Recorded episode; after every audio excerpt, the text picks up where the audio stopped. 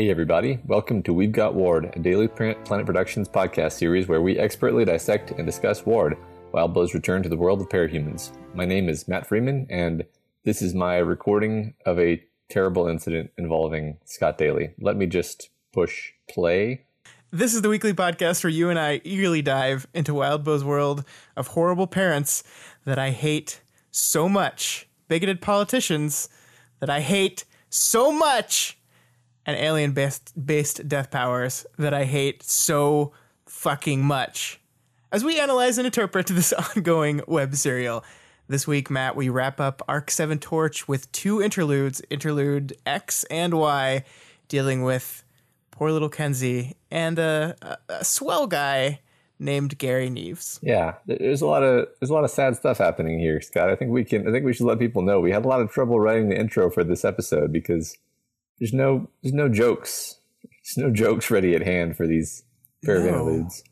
And it's man, it's uh it's it's it's definitely a heavy one. This was one, you know, going through and like when you, when you're going through and taking notes and having to like reread the chapter over and over again, I was just like mad all day because I was just like um upset at characters. Yeah. And it's just it just like I was just I felt like I was in this funk all day because I'm having to focus on these really terrible things that were happening, and I, man, it's it's I mean it's it's wonderful work. It's going to be fun to talk about, but really having to just live in that world and pay attention to each and every word when they were all terrible words was was a little rough. Yeah, yeah, it's it's pretty pretty cool. I, I, think we'll talk about this as we get into it, but but I, I, think this is my the first one of the first things I said to you after I read the Kenzie chapter in particular was like there's there's writing, you know, there's putting together sentences and knowing which words to use and structuring stories. And then there's this other skill of like psychological insightfulness of of assembling a perfectly believable, realistic character that you could believe was a real person who who is completely different from any other character that we've met in the story. And and having that just work seamlessly. And I, I don't I don't know if I should call that part of writing but whatever it is it's it's amazing. Yeah and I think that happens twice in these two chapters right? I, I yeah. think like we we're introduced to we, we get we get so much insight into Kenzie and everything that happened to her, but we're introduced to this entirely new character um, who is an, an, equally complex guy that there's a lot to say about, and it's kind of incredible that we just keep doing this again and again, and it it, it I think Wildbow makes it look easy at times. It's like oh, you just set up this character and you just tell his backwards his backstory and then everyone will understand him. But no there's there's a lot of challenge to that. There's a lot of things you have to do a lot of scaffolding you have to put up to make the character believable. Yeah absolutely. Hopefully we can spend some time talking about how that's done today. Yeah i think so. So before we uh, get into the chapters let's do our uh, community spotlight where we talk about uh, the comments from last week's thread so the discussion question last week was, uh, "What's your favorite example of subtle foreshadowing in Worm or Ward?" And got some great moments. You know, a, lot of these I, I was like smiling reading because I'm like, yeah, I, I remember not only I, I, remember rereading them when I was going through through these chapters for We've Got Worm and seeing them and thinking, oh, that that's it's just, it's a shame I can't talk about this and what and what great foreshadowing this is, but uh, um, now we get to talk about it. So uh, yeah, so you're like living living through We've Got Worm again, kind yeah, of. Yeah, it's true. Uh, Limerny 2 uh, brings up in Insinuation 2.6 uh, Taylor saying, I just don't get why you want me. I control bugs. That's not going to stop Alexandria, Glory Girl, or Aegis. Um, which is, which is delightful. Yeah, that is that is. I mean, that's that's just fun little minor stuff, right? That yeah. like it's just like throw almost almost a throwaway line that you don't even realize matters as much it as it does. Right, a, a particularly savvy person might catch the implication, but but yeah, no, it's it's it's stuff that's just there to be fun on reread. Yeah, yeah. Uh, next up is Wanson, uh, who mentions Dinah's Amber Alert. There, was this is post bank robbery, and they're talking about um, how if if their bank robbery made it into the news and and they the, the line has said we made page three of the bulletin coming behind a one and a half page story on an Amber Alert and a General Motors advertisement. So that's Dinah being kidnapped. That's just right there in our faces that we didn't realize until much later in the story. Yeah, that's really interesting because literally until like now, I don't think I actually parsed that it was a one and a half page story. It's like in a newspaper, yeah. one and a half page story is quite a thing. So that is very yeah attention being drawn to it. Yeah. Dr. Edit What uh, mentions basically just Khepri as accumulation of a lot of foreshadowing. So they describe how Khepri was foreshadowed in a number of different ways at different levels as an as like a natural extension of all the themes and character motifs of the work. Yeah, and I think I picked up on some of that stuff because I remember we had some speculations of mine related to that, but not near all of it for sure. Yeah, right. And and I think that's what's what they were kind of pointing out was it's not just like plot foreshadowing, it's more like character development foreshadowing too. It was a pretty interesting comment. Yeah, yeah. Uh, Confusion Steep Hands says everything about Kenzie, as well as "Hey, don't swear." Um, the, I think I think those those motifs, those repeating motifs, Wildbow likes to use a lot. That like that some characters have certain phrases and things that they say, and he he does set those up for really dramatic beat landings. I liked how you pointed out last week that the the whole how embarrassing thing could have been a setup to lead to that one moment where she storms into the garage into her workshop after everything that just happened and and says that line and, and how much more impactful it is because it's been set up like that yeah exactly but i think that was another cool thing that i i wanted to do in a little more detail i only got to do it for arc 7 but i think it would be a very interesting project to go back um, and read everything with Kenzie again with with the new context we have now. I mean, like specifically her, her interactions with her parents, but also just like when she smiles and how we now have to interpret that as the exact opposite of what we would have. Yeah. Um, and, and, and, and I remember you and I like pointing out moments where like she smiles and we're like, oh, that's ominous. Like she's like getting a kick out of this. And now you're, you're thinking back was like, well, actually that's her being really worried about something. Yeah, yeah, exactly. I, I feel like reading Ward a second time especially once it's done and we've read the whole thing, I feel like reading it a second time is going to be a very different experience because yeah. a lot of this story uh, relies on these secrets and yeah. uh, revelations that you know everything's going to be different. You know we don't know what chris's deal is. I imagine a lot of stuff with chris is going to read differently when we do find what what that is. Sure. Well i think we've just announced our next show which is we've got ward again. We've got ward except with foreknowledge yeah. Um, so Hero of Old Iron mentions Regent and Imp's banter leading up to Regent's death, and basically says the fastest way to get yourself killed if you're uh, not black and not a virgin or not a non-virgin woman is to talk too much about tropes. Um, and yeah, which is exactly what he does. Yep. yep. Poor Regent. Yeah. Uh, AZ Project Melee says, um, is this chapter 4.1? Yeah. Okay. Uh, the quote is, it "Makes sense," I said distractedly. So that's that's one. Who was the murderer in the group? Alec returned from the stall wearing a Kid Win shirt. That's that's clever. I didn't catch that one. That yeah. the one the time they ask for the murder, who the murderer is, that the the text immediately cuts to the murderer. Yeah. yeah. I was too focused on the Kid Win shirt. I didn't pay attention to the murder part. Uh, that's an excellent sleight of hand there. Yeah. So I guess we also need to do. Uh, we've got worm again. Again. Yeah. I think it would be fun. Like I, don't know how we would have time for it, but it would be fun to just do like a one episode. Hey, we both read the book again, and here's the stuff that jumped out at us. Yeah. Okay. I'll, I'll reread it tomorrow afternoon, and we'll yeah. talk about it. Yeah. Okay. It's only it doesn't take that long, does no, it? No. Uh, exe JPEG Women uh, talks about Victoria's use of her force field in the community center fight uh, hinting at the existence of the wretch. And uh, I agree that was fun. That was fun at the time because we knew something was going on. Everyone was saying, okay, what is the deal? She, she throws her force field out. She does what with her force field? It's never, and, and it's not an accident. We now realize that her internal, you know, internal perspective wasn't focusing on the force field because she was actively kind of unwilling to think about it or look at it too closely.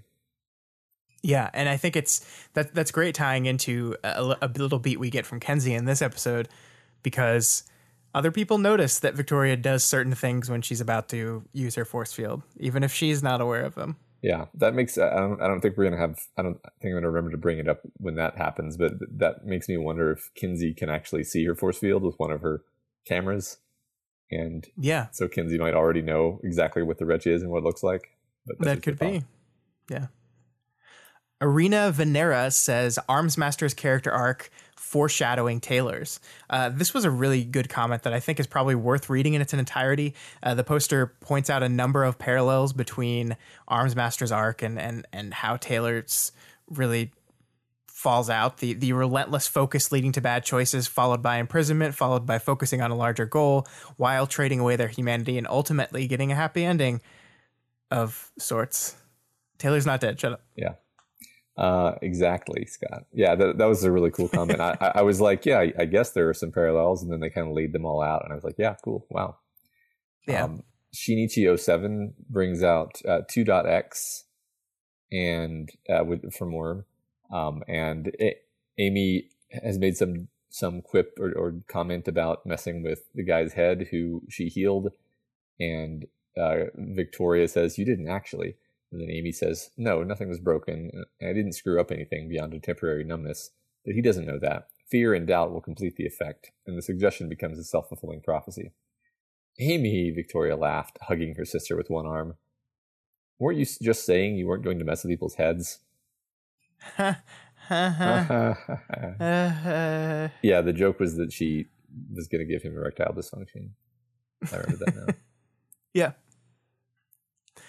Uh, the chairman says just general hints about the travelers, Echidna, alternate Earths, Earths that are like spread out throughout the early parts of the story. That that is true. There was some. I like. I remember trying to figure out all this stuff about the travelers. They were so mysterious, right? And they were talking about like the the thing about that they seem like a team that um, was really good at strategizing together and the, the hints about the games and um, all this all this little stuff we're being spoon fed about Echidna and, and Noel and what's going on there.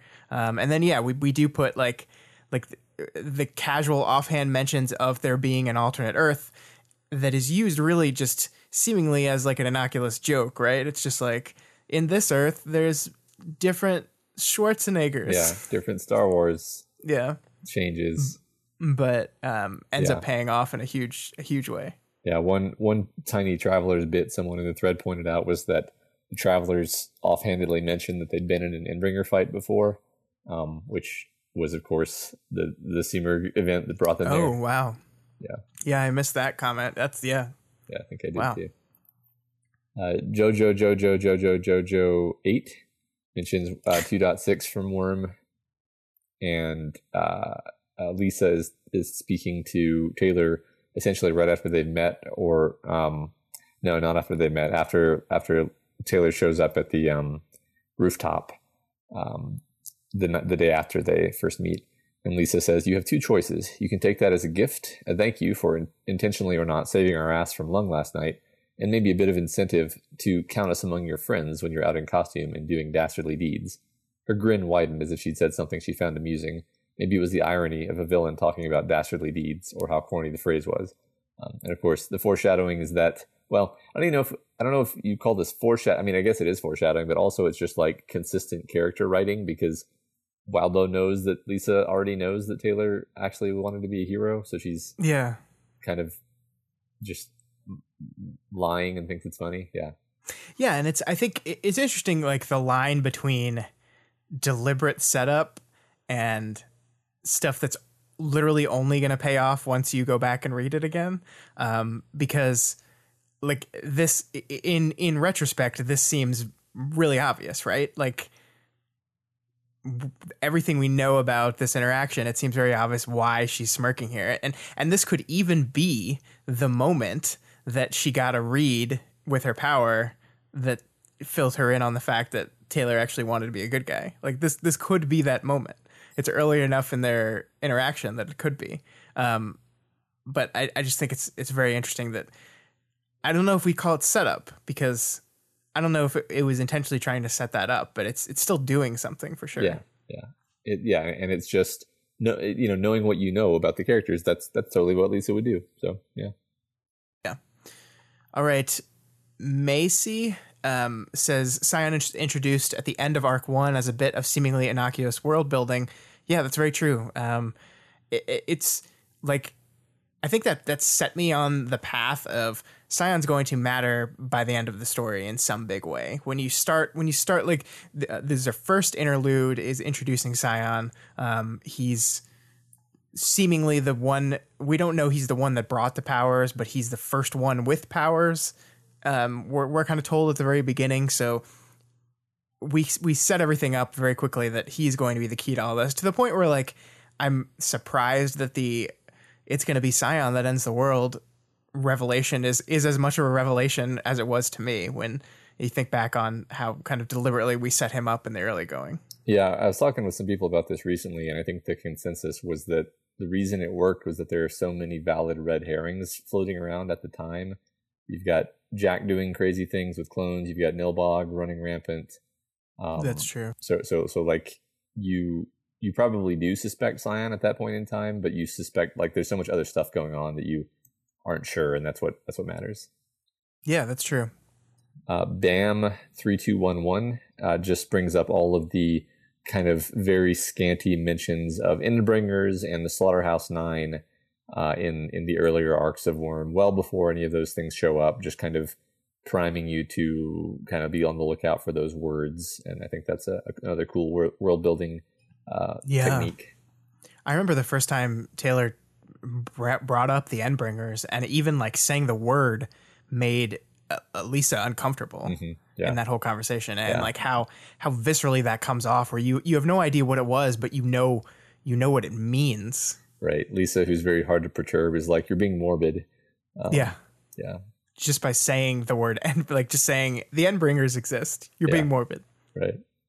All right, that's it for the discussion. That those are those are great. I was I'm always happy to be reminded of those. Um, yeah, delightful. I thought. Yeah, thanks for participating in that, everyone. We read more than uh, we normally do with this because there were so many great ones. I, I, we could tell y'all had fun with that one, and yeah, that makes we, us happy. Yeah. All right, let's get into it. We begin chapter 7.x, Kenzie's Interlude. And we follow up we the previous stellar chapter with another fantastic, very lengthy, and very satisfying chapter this time, an interlude from the POV of Kenzie. And Scott, I think there were multiple posts in the Reddit this week, like top level posts that were just thanking Wildbow for this chapter. Yeah, I saw so many. Um, the latest interlude fucked me up posts, and like days afterwards, it's it's just one of those pieces of literature that leaves you changed by the end of it. And I don't mean just like your your perspective on character changed, I think like you you're just you're just kind of a different person, and I think that's what the best writing does. Um, I am lucky enough that I have never had to go through something even remotely close to the things Kenzie has to go through as a child, but I did see several people who have sadly gone through similar things and them like applauding how well th- this chapter like captured the feeling that that people have like got into the mindset of of children going through this kind of abuse. And i think that's super commendable that uh wildbow was able to do that. Um it's it's obviously something i can't relate to but i certainly can empathize with. Yeah. It must be difficult and that to bring back to what i was talking about earlier uh just getting yourself into the headspace of being able to work out what that must be like um sounds very taxing. Yeah, I mean, like like I said, I just having to sit with it, just reading it yeah. and, and analyzing it, got put in a funk. I can't imagine like constructing it how yeah. how rough that would be. Yeah, and it's um, one of um, these you know books books and stories are empathy generating machines because you know intellectually and you can feel empathy on some level for you know a kid who's being raised in a situation like this, but this is you know just knowing that and maybe having a bit of compassion is very different from being dragged through it vicariously the way this chapter does and it puts you in a whole yeah. different frame of mind and and really kind of awakens your empathy in a different way and i think that's you know one of the m- more uh, incredible things about writing. Yeah i man i completely agree with that. That's really well said. Um so throughout this, I mean, we're going to try really hard. I think, especially in this chapter. I spent a lot of time on this. I know you did too. I, I want to show everyone loved this chapter. I think it was pretty universally loved. What I want to, what I'm really interested in doing, and it's probably what we normally do, but I'm really interested in in like finding out why we loved it. Why does it work this way? Why and how does it work on us the way it does? And I hope by the end of, of this we've accomplished that because yeah. That's the that's the most like we could tell you like it's great all day, but why? How is it great? Yeah. Yeah, good point. I agree. We need to we'll do our best. Yeah, so uh, one of my first thoughts as we get into this chapter was that I was terrified for Victoria uh, because Kenzie's thinking things like, Victoria was a threat, not an enemy threat, but a problem and a danger. If she talked to others, said the wrong things, then everything could blow up out of control. And, you know, Kenzie's lost control of the situation. And from sitting in her head, she seems to be willing to do almost anything to get control back. She keeps thinking this could be fixed. And, and her head is a much scarier place than I even expected it to be. Yeah, I think I think you're absolutely right. I was kind of joking last week when I was saying, "Victoria, get out of there, get out of the house." Um, but but there were moments at at the start of this chapter that I honestly felt that like I didn't know what was going to happen here.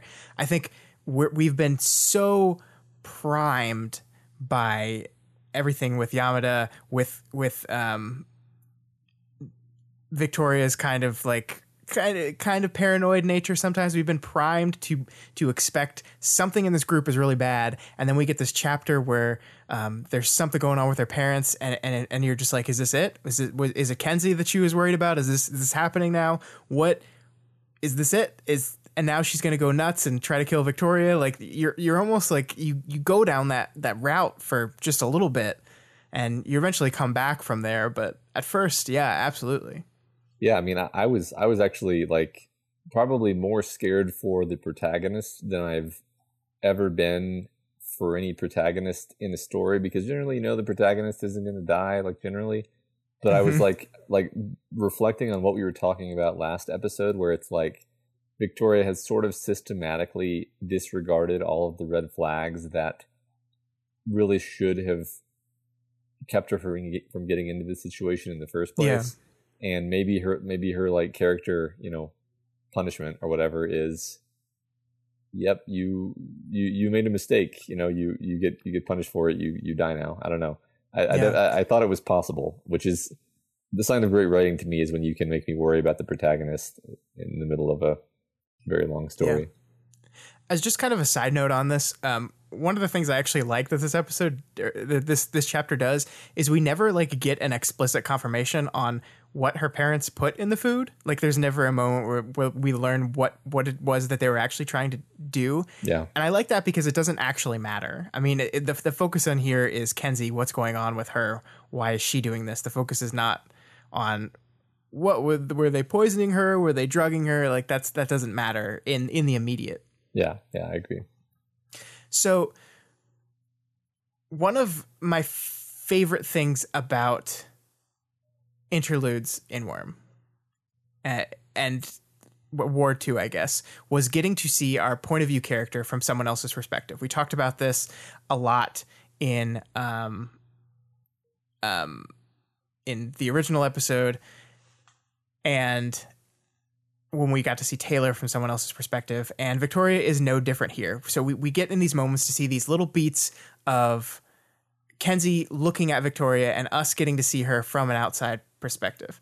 Um, like like we have this moment where Victoria says, like first of all is like, "Are you okay?" So we see Victoria from someone else's perspective, and we see this person that first of all, primary their primary goal in all of this is, is Kenzie okay? And then we also have this this moment where we we kind of talked about that a little bit, where Victoria stepped away from the door towards more open more open space, like she did anytime she wanted to be able to use her wonky force field. So once again, um, th- this is Victoria like thinks that maybe people don't know enough about her her force field enough about what the wretch, but people do notice stuff. And I, I like getting to see all these beats. I like we we kind of get to get to see her from a different perspective a little bit. Yeah, definitely. I mean, it's definitely not surprising that the surveillance tinker, like the one who has the seating chart uh, and obsesses over every detail, would would have noticed this. I think this was probably another detail that made me scared for Victoria. Actually, was like Victoria. She's being very kind and compassionate, but also she's aware of the possibility of danger. But also, Kenzie is aware that she's aware of the possibility of danger, which means that uh, she doesn't really have like the element of surprise here. Um, so I was uh, like, I wouldn't have been surprised if Kenzie tried to, you know, get her in this chapter. That's not how things go. Anyway. Yeah, yeah, but I like I like that it goes in that order. I like that first and foremost, I'm concerned about you. That doesn't mean I'm not going to be ready to defend myself in case something goes down. But but my primary focus here is, are you okay? And then she goes are they okay talking to the parents? And then it's like okay you made a movement. You reached for something. You reached for a tool. I'm going to defend myself. And that i mean show we kind of systematically show victoria's priority system while not even being in her head. And i think that's really cool. Yeah that's true. And and good mention of of the fact that she's kind of doing the warrior monk thing and she reaches for her tool because the next thing that happens is kenzie starts thinking about her tools about how she can try to solve this problem in the immediacy of the moment, like like solve it right now. Um, and she she decides, you know, she chooses her tools, and that's it's going to be the memory cards that she keeps on her person, which store her more secret, sensitive memories. And turns out that's going to be the framing device for this interlude chapter, a series of memories from Kenzie's past. Yeah. One of the greatest parts about this chapter to me, going back to how and why this works so well is that these most impactful moments don't necessarily play as reveals. They're not really like shocking twists moments. They play out more like slow car crashes that you can't turn away from. You see them coming, but you're powerless to stop it. I think it works like this because the book takes time in these early moments of the chapter to specifically and deliberately set those cars in motion this phrase, this phrase, this could be fixed, is repeated three times in quick su- succession at the opening of the story. And it's a very classic three beat in that the first establishes, the second reinforces, and the third kind of reveals our conceit. Because the third time Kenzie says it, she says, This could be fixed, but fixing couldn't happen on its own. And that is essentially Kenzie. Yeah. Not only does she have this compulsion to fix things, but this earnest belief that without her intervention, it can't be fixed. It can't go right. This is her tragic flaw. And since we've used a three beat to set it up here, we know to expect that going forward. It, it, it's what leads to moments of dread in the later chapter, not just surprise. Yeah, yeah, that that's that's one really cool thing that that we can't possibly uh, underemphasize or overemphasize. Yeah, we can't overemphasize uh, would be that that yeah we we know how this all ends up sort of um, so so there's no shocking twists but there are definitely moments of dread like you said there are moments of oh no oh no you know and and and yet we all know this ends up not fine uh, but but we know we know certain things happen we know the general shape of the outcome but we're not um, so so like that's that's one thing it's got going for us and another thing you know just to mention right up front is we've spent a huge amount of time with this character. We spent seven arcs getting to know this character uh, via third person, and we think we know them. So there's a lot of um, various kinds of confusion and and realizations of like, oh shit, that's what was going on back in that scene when Kenzie reacted this way.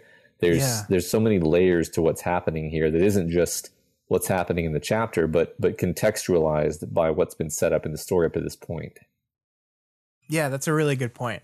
Um, and it's it's it's so revealing to to see how much you actually don't know about someone. Um, and this has been something that, that these stories have done again and again is you really don't know someone until you get inside their head. And it, I thought out of out of all the all of the breakthrough, Kenzie was someone I felt like I had a pretty good handle on. And man, not only is that not true, but a lot of times it's the exact opposite of what you think. Yeah, yeah, I agree. Um, there's a giant hailstorm right here outside. Um, anyway, yeah. So yeah, so um, what's happening in this first memory as we start up these uh, memory recordings is that Kenzie is listening to Cherish's favorite song um, as she does her homework in her house uh, before Gold Morning. Her dad comes in and just generally treats her like crap. Uh, we see that she's actually doing homework she doesn't even need to do, essentially just to keep up appearances.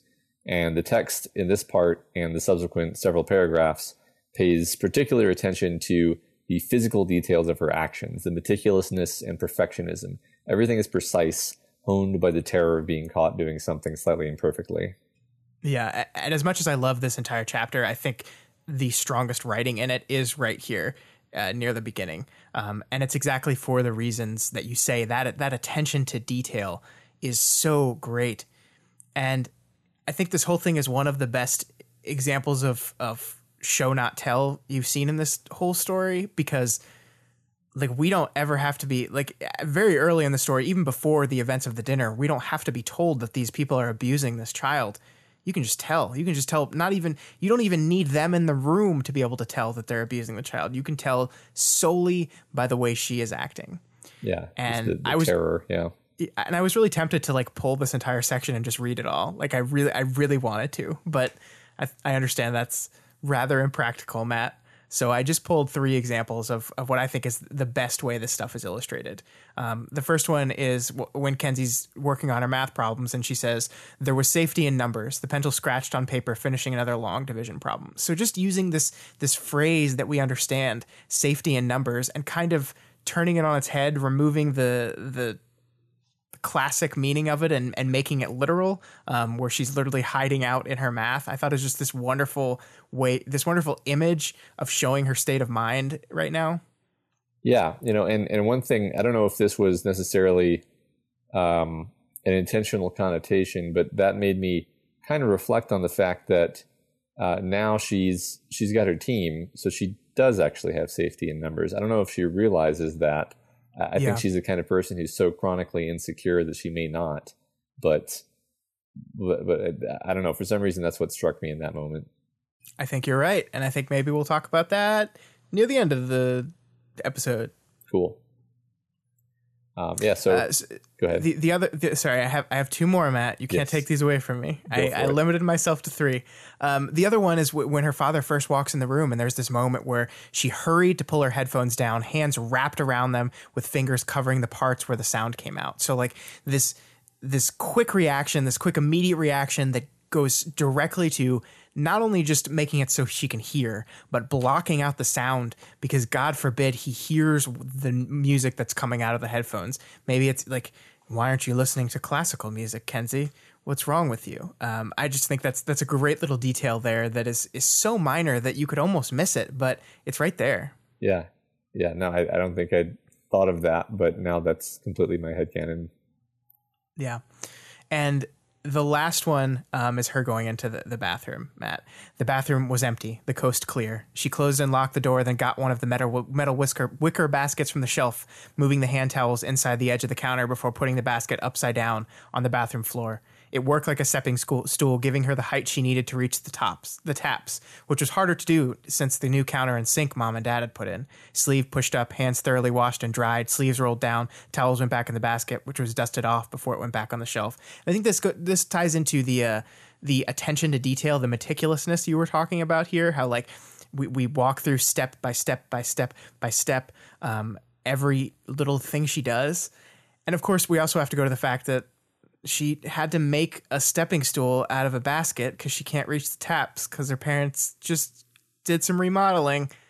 And I think before we've even sat down at the dinner, we're clear here. Like the, the, the usage, the coast is clear. She locked the door behind her. She cleans everything so carefully that you're just like, oh no.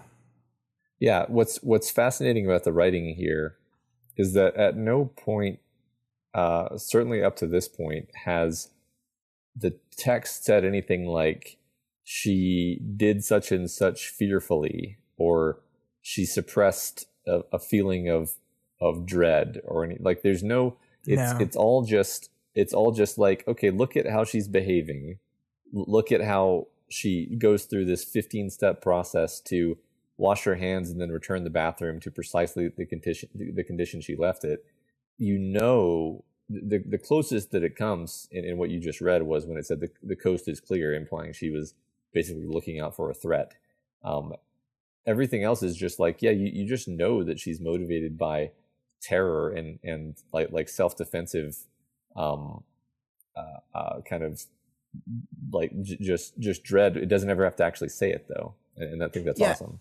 And and I think there's a certain realness to that as well because while your life has become like one long feeling of dread, um, there's a there's a, a moment where you kind of get used to it. So like th- this stuff is so routine to her now. Like the having having to be this meticulous and this careful is so routine that it, it might not specifically bring up a a spike in dread above the just the the regular the, regular dread amount that she's feeling. You know. Yeah, I think so. Right. Uh, so I think it's it's it's more accurate that like she wouldn't be like super obviously nervous about this because it's always just this level this this same level of that. Yeah, I think you're exactly right, and that's just how her psyche has been warped at this point. Yeah, so her mom, she goes down to dinner. Her mom feeds her what is apparently a disgusting overcooked Parmesan chicken dish, which she can't even cut into with her knife. Uh, and because we're in her head, we see that her disgust at this meal is genuine and her kid taste buds probably just can't handle the rich food. Um, or maybe it's actually really bad, but really, how do you fuck up Parmesan chicken? Well, you know how they say that like mom's recipe always tastes better because it's cooked with love. Mm-hmm. This is like the the exact the exact opposite of that. um, to me, it's pretty clear that this food is just really fucking gross. I mean, th- they're chastising Kenzie for not being able to cut through the meat, but we also see both of them fail to cut through the meat. Um, and it's just kind—it's just kind of ridiculous. Uh, she made this shitty fucking meal because she doesn't know how to cook very well, and she decided to take it out on Kenzie because she's a horrible, horrible person. And so so in this moment matt and and despite myself the less like the less good part of me enjoyed that this basically means that one of the first things kenzie did when she started blackmailing them was make irene learn how to cook a fucking meal. Yeah. And i, I don't like that's terrible. It's what she's doing is bad but uh i can be better sometimes. Yeah i mean I, I agree that there's there's definitely some black humor there. I don't know if it's intentional or if I'm just a monster, but I, I definitely gleaned some black humor from that particular moment of, of, realization. Yeah, yeah. So yeah, the situation escalates uh, through her parents apparently trying to one up each other at being shitty until Irene smushes Kenzie's face into the plate, breaking the plate and cutting Kenzie's face. Uh, and then they're more concerned about the food, the, the blood getting on on the tablecloth than they are about her injury. So, Matt, uh-huh. I'm not. I'm not a very. I'm not what you would call a very like emotional reader. Like I get. I get really emotional when I watch movies, like a lot, probably too yeah. much. But as much as I love books, and I and I really do, it's rare that like sitting down and reading a book causes my emotions to bubble to the surface to the point where I'm like actually portraying the way that I'm feeling. Um, this is an exception. um, I was seething throughout this entire this entire bit. I was so ang- I was visibly angry sitting at my computer reading this, and it's it's just it's just I mean it's so disturbing and and cruel and ugh, uh, it just makes me so mad. Yeah, and and I think this is the first time we see what's really going on with her parents. And I think I don't want to oversimplify or like be reductive, but it seems like both of her parents are huge narcissists. And that's kind of the main one line way of describing it. Like they don't care about anyone, probably not even each other, actually, and certainly not Kenzie. It's all about mm-hmm. how things reflect on them and how things appear. And yeah, by all accounts, that screws up kids if your parents are that way. So, um, yeah, yeah, and and just look at the. I mean, this this this emotional manipulation. Like we've given you everything: nice clothes, nice food, a hairstylist, a nice big house, and there's no appreciation. And like all she was doing is like she didn't like the food, and and there's this moment where like she looked to her dad for help, and her dad just says listen to your mother and and that just seals the outrage for me it's like she in her desperation her mom is being a jerk to her she looks to her other parent for something and he just offers nothing yeah. fuck fuck these people yeah right I, I feel like i'm obviously my parents are nothing like this but i i definitely have like met people who go on these sort of like uh, woe is me monologues that are like at the person who's sitting there, but they're yeah. not talking to them. Um, usually people who have like a position of, of power over over their target. Um, it's totally a real thing, and like there's the way the way Irene is behaving. Like I wish I could say that it was melodramatic and over the top and unbelievable, but like no, I think everyone knows that that's completely how real people can behave when when they have like a captive audience who's at their mercy. Sure. Yeah, and I think one of the reasons why this is is so impactful is because I mean, family dinner is a pretty I don't want to say universal thing because not everyone gets to sit down at a dinner table and eat with their family, but it is a very relatable thing. It is something that a lot of people do. And your kid not eating the food you want your kid to eat is also something that happens a lot of times. Like this is not some this is not like a, a rare occasion in the world, but so we're we're seeing like these these fairly normal interactions between families and how they are turned up to a level that just goes too far. And I think that I think that's what helps make it land a little bit better. Yeah, yeah. I mean just just the complete um psychopathic level of of aggression from her from yeah. her mom. Yeah. Yeah, and and like to reinforce all of this, I think we have them talking about Kenzie like she's not even here. Like like they seem to want to directly talk to Kenzie as little as possible. Like they're they're talking about her in front of her like, "Oh, she's bleeding all over the table. What are we going to do with her?" And it's just so cruel. Yeah. I think what's may- maybe worth pointing out explicitly is like why this is particularly evil and like the whole thing that they're doing. It's not like when you're trying to cajole your child into eating some food, you know, there there may be threats, there may be bribes, you know, obviously it doesn't get physical, but it can get it can get intense. Um, but what you don't do is you don't withhold uh, love and affection from your child as a punishment. And yeah. the thing yeah. about her parents is that they don't have any love for her and they probably use affection in order to manipulate her, but it's not genuine. And she's desperate for it. And so that's actually what motivates her to, you know, go so far in in her, you know, attempts at self-regulation because she's so desperate for that for that love and affection that she's not getting at all. Yeah, you're you're absolutely right. Um, and then of course it, it does go too far when it gets physical though. I mean, and that's we've like we kind of build and build and build up to that moment and, and the minute that plate breaks it's like oh so we're here now like yeah. not not to not to make the emotional manipulation and emotional abuse that they're performing on her seem less than the physical but um, i think i think this really is a moment of like unquestionably terrible behavior. Yeah, right. Um, yeah, so after this, her parents leave the house together to have an enjoyable time together away from her. Yeah, and and I think what we're there's there's these moments of blatant contradiction, and they're they're seemingly designed to just piss you off, and that's why I think I got so mad because he, freaking Julian he says, I don't know about you, but her antics in this mess have caused me to thoroughly lose my appetite. And then one sentence later, he says, I'll take you to Screwball. We'll have burgers and a shake, like way back when. It's like, I thought you lost your appetite, yeah. asshole. And I mean, it's just like, it, it's, being, yeah.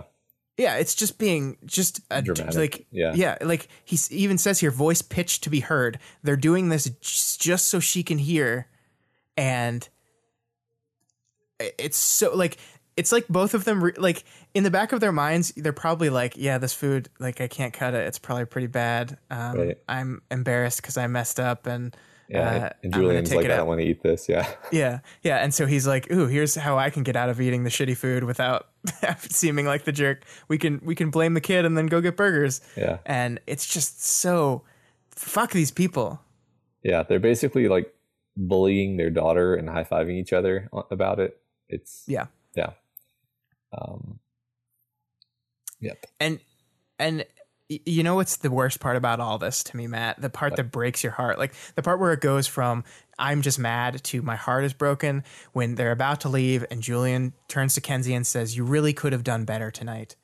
And her response is the outrage faded to about half of what it had been, mixed with confusion, choked guilt. Confused, choked guilt. This is what abuse looks like. This is it. You you emotionally manipulate people, you physically abuse them and then you make them feel guilty for you having to do it. You yeah. you make it their fault. You turn the victim of the abuse into the the one responsible for it. And it's so disgusting. Yeah. It's it's like you said infuriating. Um yeah, so Kenzie inadvertently trails blood all over the floor while she's trying to clean up um, or, or, while she's going to her room, and then she tries to clean up the mess she made with her blood uh, using the towels from the bathroom. And when her parents return, they proceed to freak out about the blood soaked towels and they drag her out of her room. Yeah, which is again infuriating. But I wanted to point something out here that jumped out at me as, as Kenzie cleans. She sees she sees the blood trail and she's kind of grossed out by it, but her response is she made herself fix it. So with this, Wildbow has intentionally echoed back to the three beat we talked about at the start of the chapter. That, um, and now we have defined where Kenzie's tragic flaw, this impulse, this desire to fix things, originated from. Mm-hmm. And it's it's so heartbreaking because like when you're a child and you cut yourself or your face gets cut, your parents are supposed to take care of it. When you're a child and you might accidentally drip blood on the carpet, your parents are supposed to take care of it for you. When you're a child and you can't reach the fucking sink because it's too tall, your parents are supposed to buy you a fucking footstool. Yeah. But not Kenzie. For Kenzie, if she doesn't find a way to stop the bleeding, if she doesn't find a way to clean up the blood, if she doesn't construct her own step stool to reach a sink, no one else is going to do it. If she doesn't fix it, nobody else will. Yeah. Not only will no one else fix it, but she'll get yelled at Blamed, for not doing yeah. anything about it. Yeah. Yeah. And, and then, and, and she'll probably get yelled at even if she does do something about it, but at least then she has a sense of control, I suppose. Yeah, that makes sense. Yeah.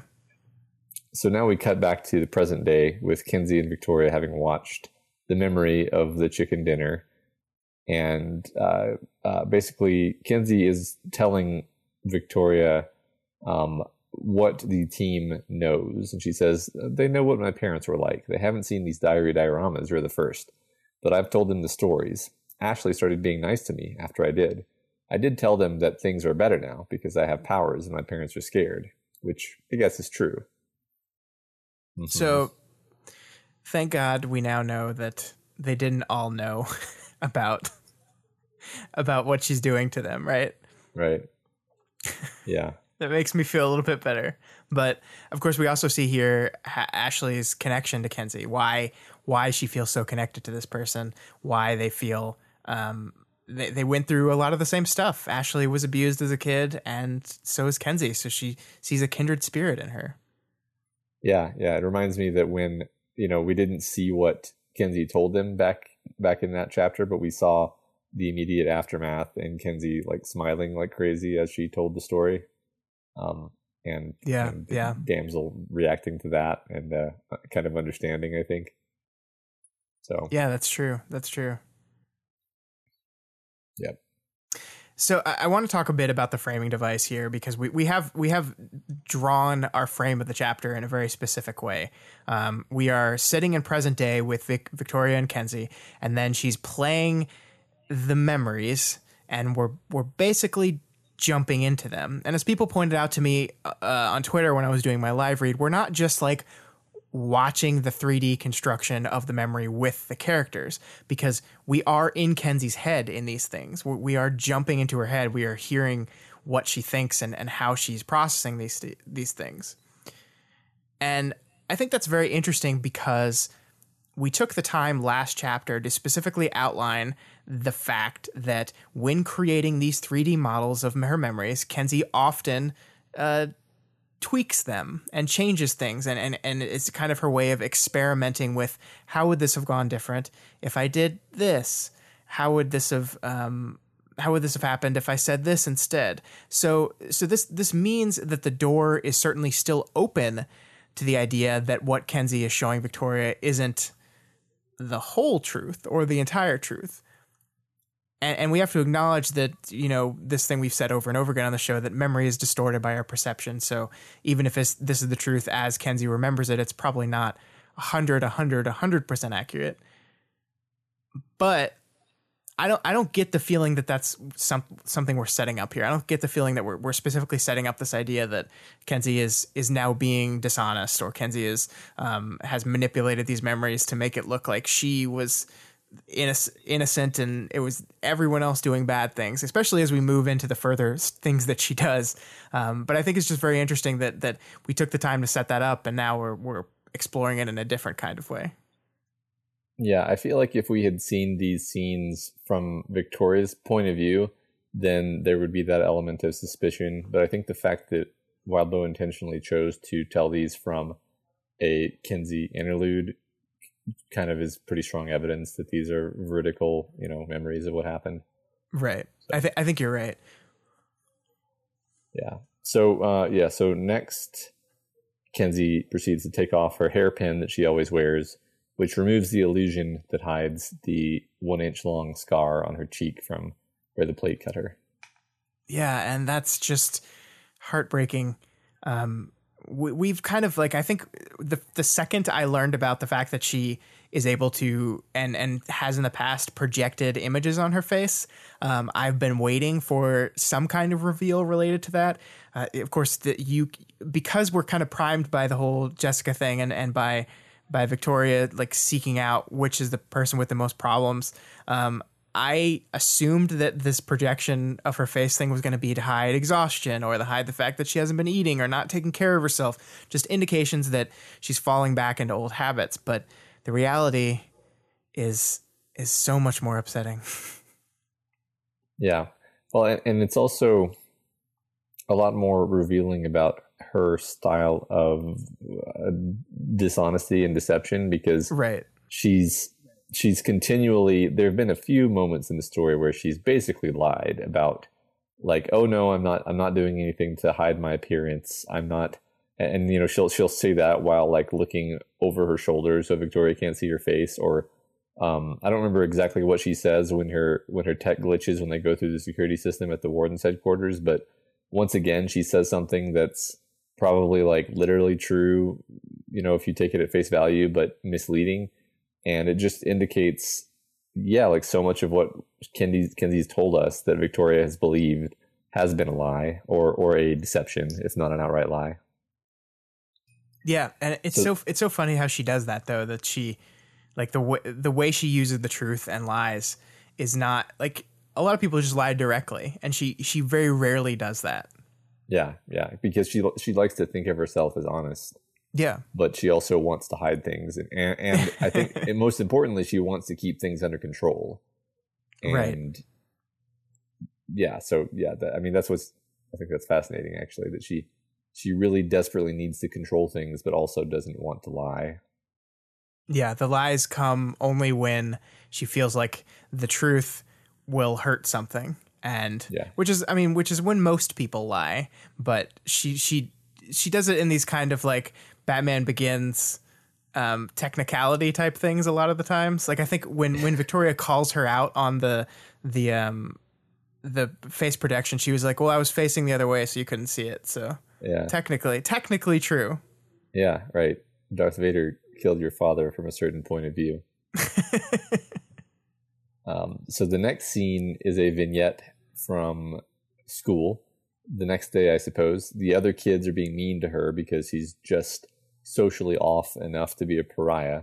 And the other kids are asking about the bandage on her face, and she tries to joke with them about it, but isn't really successful at that. And then when the teacher asks her about it, she can't muster up a good lie and she breaks down.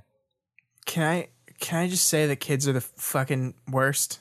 Yes. Like they're the worst. They are. I I know we've all been there and I know we've all probably been mean to some people in school when we were young. Um, I was usually on the receiving end of it more than the giving, but I'm not going to pretend that I was never mean as a kid. But damn, it's just like it's just like no, be nice to each other. There's no reason to be mean. Yeah. You're yeah. you're children. None of this none of this none of this social stuff is that important.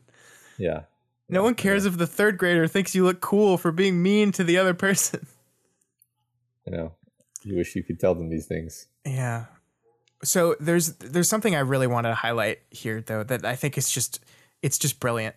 You, you throughout this chapter we've been calling Kenzie Kenzie, um, and and the text has for the most part too. Um, but but in, in in every one of the memory flashbacks, she's been Kanzi. That that was her name, and and the narration reflected that. Her parents reflected that. But look at this one event because she this little girl walks up to her and she says Kenzie, right?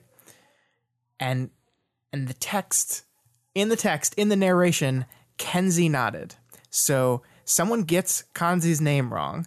Kenzie nods even though it's wrong. She she accepts it and says, "Yeah." And the text of the story morphs around that wrongness and the narration changes it. And Kenzie is so desperate to make this girl happy, to be liked, that she simply becomes the person that they think she is and the book like adapts to it. And yeah, I didn't I didn't notice that and that's that's awesome yeah, and, and and this continues on for a little bit, a little bit more of her conversation. Um, she's talking about the bear that mauled her face, and this girl doesn't believe her. And she says, "There aren't any bears in the city, though." Exactly, Kenzie said. The little girl looked re- re- confused. She turned to go report to the others, and then we have Liz. Kanzi said, "I really like your hair." So then, in this moment, as the girl is turning away to report back to her friends, she she goes back to being Kanzi again and she reaches out for a, moment of real connection. This is something coming from not the person she thinks you want to be, but a, a person, a genuine nice girl who just wants to tell you that your hair looks good and and then that get she gets rejected. She gets made fun of more for that. And it's just so tragic. And I yeah. love how we use her name, the shift in her name to reflect this. Yeah, I think the saddest part about that whole thing for me is how after the girl rejects her nice comment, she's not at all like surprised by that. She's just like, yeah, that's yeah. what I expected. Yeah. Um, so she again, she's told her teacher something, and then we cut, you know, forward in time. Uh, she's been telling the cops what's been going on, and uh, she's having an interaction with Aerobat, a hero, and and he's doing one of those interventions with her like Victoria did at the hospital early in the book. And this ends with him giving her his card, which will come up later. This is the beginning of what I like to call the sweet and hopeful portion of the chapter, where you get to pretend like you don't already know pretty much exactly how the story is going to end, and just assume that Kenzie is going to be absolutely fine now. Yeah. I, am playing this up a little bit, but but Matt, this is this is more or less what I did when I was reading this for the first time. I think it's a testament to the quality of the writing that you kind of lose yourself in it momentarily and forget that we know how this ends. Mm-hmm. Yeah, I think you're right. Um, yeah, so from here we skip to Kenzie meeting the men who are going to be her foster parents, Keith and Antonio. And it's kind of funny how Kenzie doesn't really quite get that her parents are in fucking prison now. Um, but she does begin to believe that maybe she won't have to see her parents for a long time. And that brings a fluttery feeling of relief, um, which may be one of the first positive emotions we've seen from her. Yeah, yeah. And it, it, I think this is really good because I think this is a very kind of childish thing where, um, especially especially in, in a child abuse case where the kid might not fully understand that what the, her parents were doing to her was wrong. I mean, like she knows how it makes her feel and she knows how it makes her scared and and worried and cautious all the time. But like if if you grew up in this and this is all you ever knew do you know that like hey you're not supposed to do that to people. And if you do that to people you get punished for it. And that that's like a foreign concept for these poor kids that go through this thing. And that's that's kind of what that felt like to me. It's like um, my parents just get, maybe they just got in a little trouble and and I'm gonna be back with them because of course I am. Like it, it's it, there's a little bit of hopelessness to it as well. Yeah yeah I think she said something like yeah they'll get a ticket or something right? Yeah yeah, yeah man, I, I love Keith and Antonio though. Um, yeah. Well, we're gonna have a lot more to say about them in a bit, but I'm I was immediately super into this wonderful couple, like deciding to foster kids. Like it's it's great. Yeah, this is one of those things I want to study forever. Like how how Wildbow characterizes and makes you love these guys in, you know, really very few words focusing on them specifically. I think it's I think it's a few scenes yeah, it's just the moments of like genuine affection between them, and then this mood tracker that we're about to get. Yeah, yeah, yeah. So they introduce her to this mood tracker that's like on the fridge, which is a way that she can communicate her feelings, uh, which is really important because she's chronically suppressed her feelings.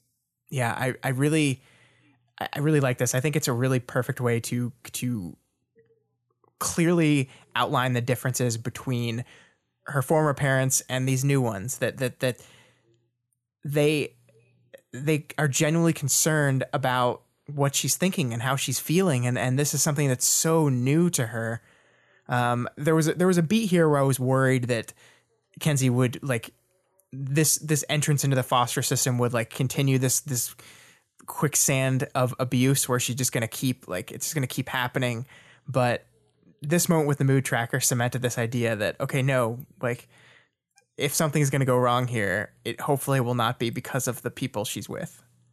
Right. Yeah. And I, I think you're right. And I'm so like with this next thing, I'm definitely not trying to like come down hard on Keith and Antonio, but uh, because this is the sort of thing where it's like, how could you possibly know that this was a minefield? Um, but so th- they're preparing food together, and Kenzie is not reacting quite the way you know she should be if she's having a good time but neither is she really expressing her anxiety in a normal way. So um uh you know because she has these bad associations with meal times at home um and and then they ask her to use the mood tracker. She she communicates her anxiety and then she immediately feels that her communicating this has made them pull away because they they kind of look at each other apprehensively like you know oh you know she's upset by this. That that's that's not good. Um, and then they try to soothe her and let her assemble like a chocolate pizza uh, which makes her feel better but not like all the way better because she kind of nothing makes her more anxious than this idea that they're going to pull away from her. Um, but still she decides to put up a smiley face on the chart faking feeling better which is what she was doing anyway and then noting that the men are happy to see that she did this and feel like they succeeded. So all she's learned from this is that she should lie on the mood chart as well as with her face. Yeah, yeah, you're right. And and I think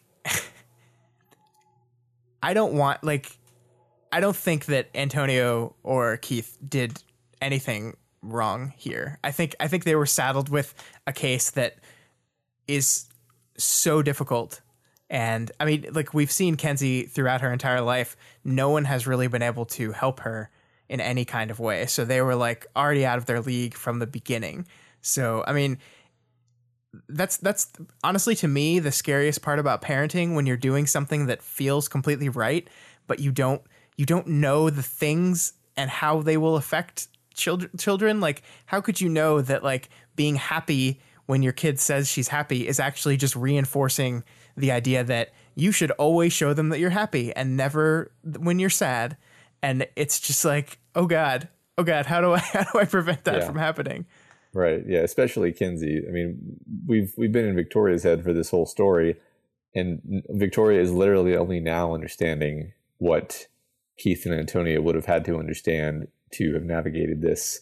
Right and even then it would be it would be difficult to do. Yeah. I mean it's just like i think you could you could easily like morph this into a way where it's it's all their fault and they they didn't handle this girl right but i, I don't i don't think we should want to do that. Um, yeah. that doesn't seem to be what the text wants us to do. Yeah i see no need to do that. Yeah. So yeah. So um we skip ahead. Uh, Kenzie is in bed and Keith has fallen asleep next to her while reading to her.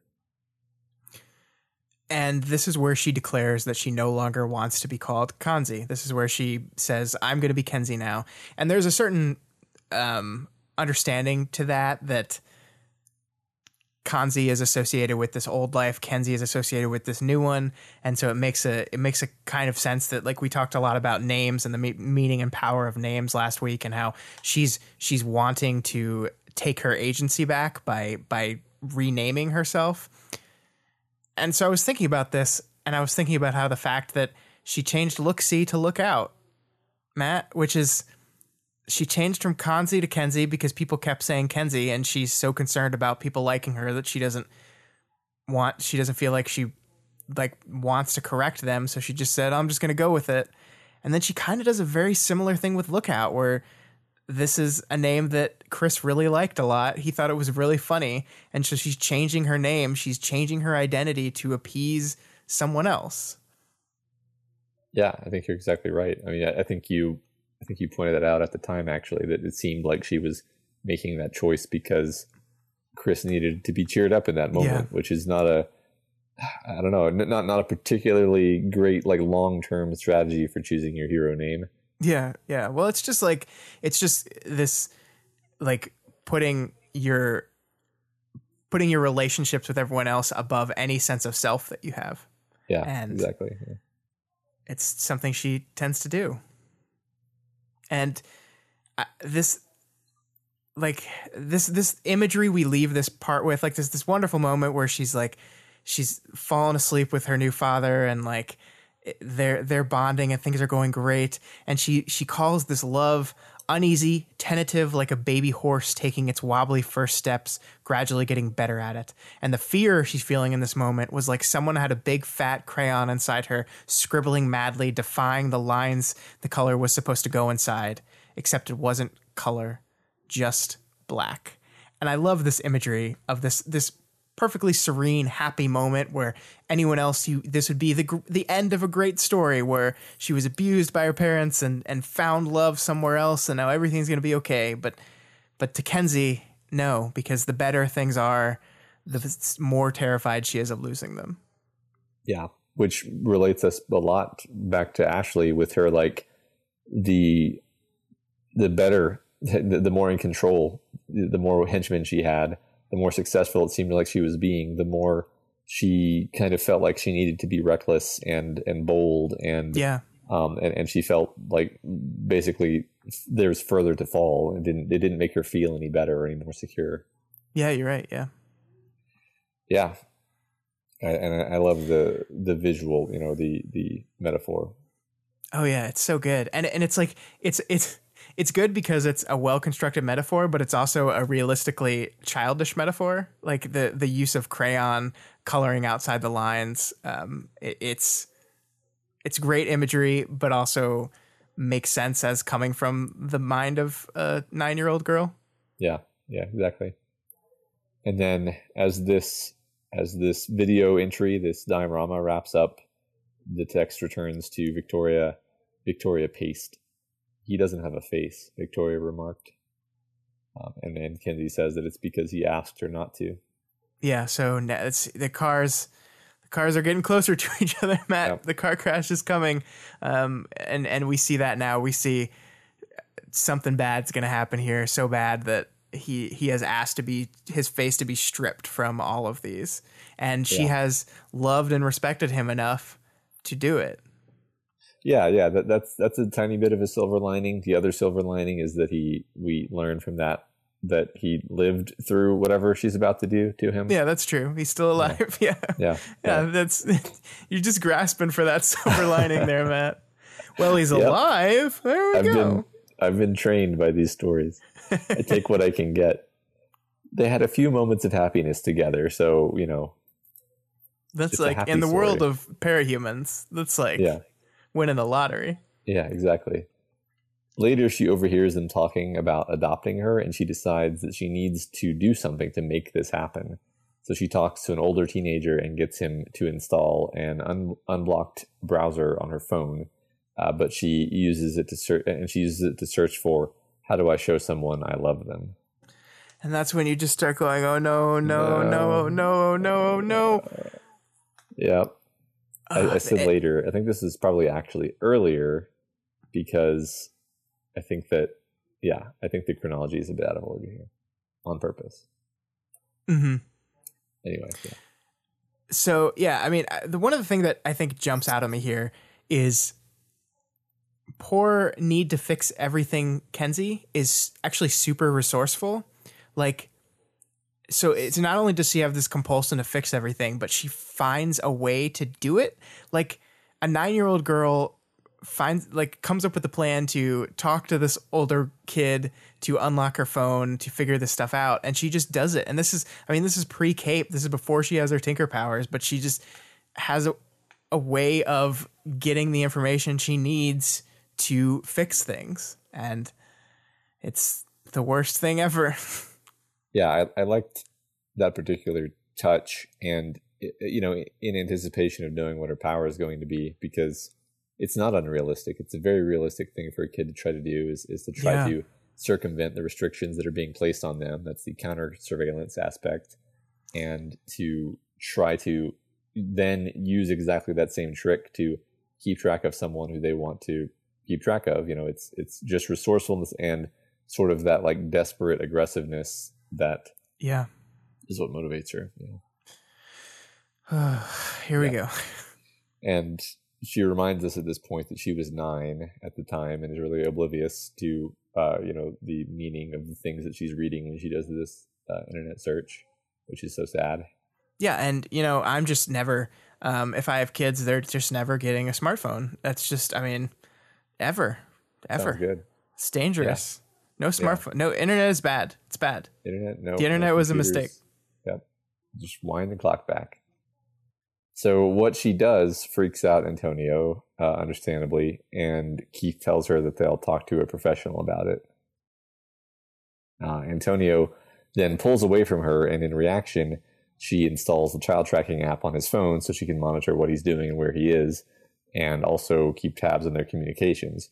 She reads the resources that they're looking into, and then she talks to the social worker, um, sort of parroting a lot of what she thinks she's supposed to say from reading those resources, which causes the social worker to believe that she's been coached because her answers are too pat.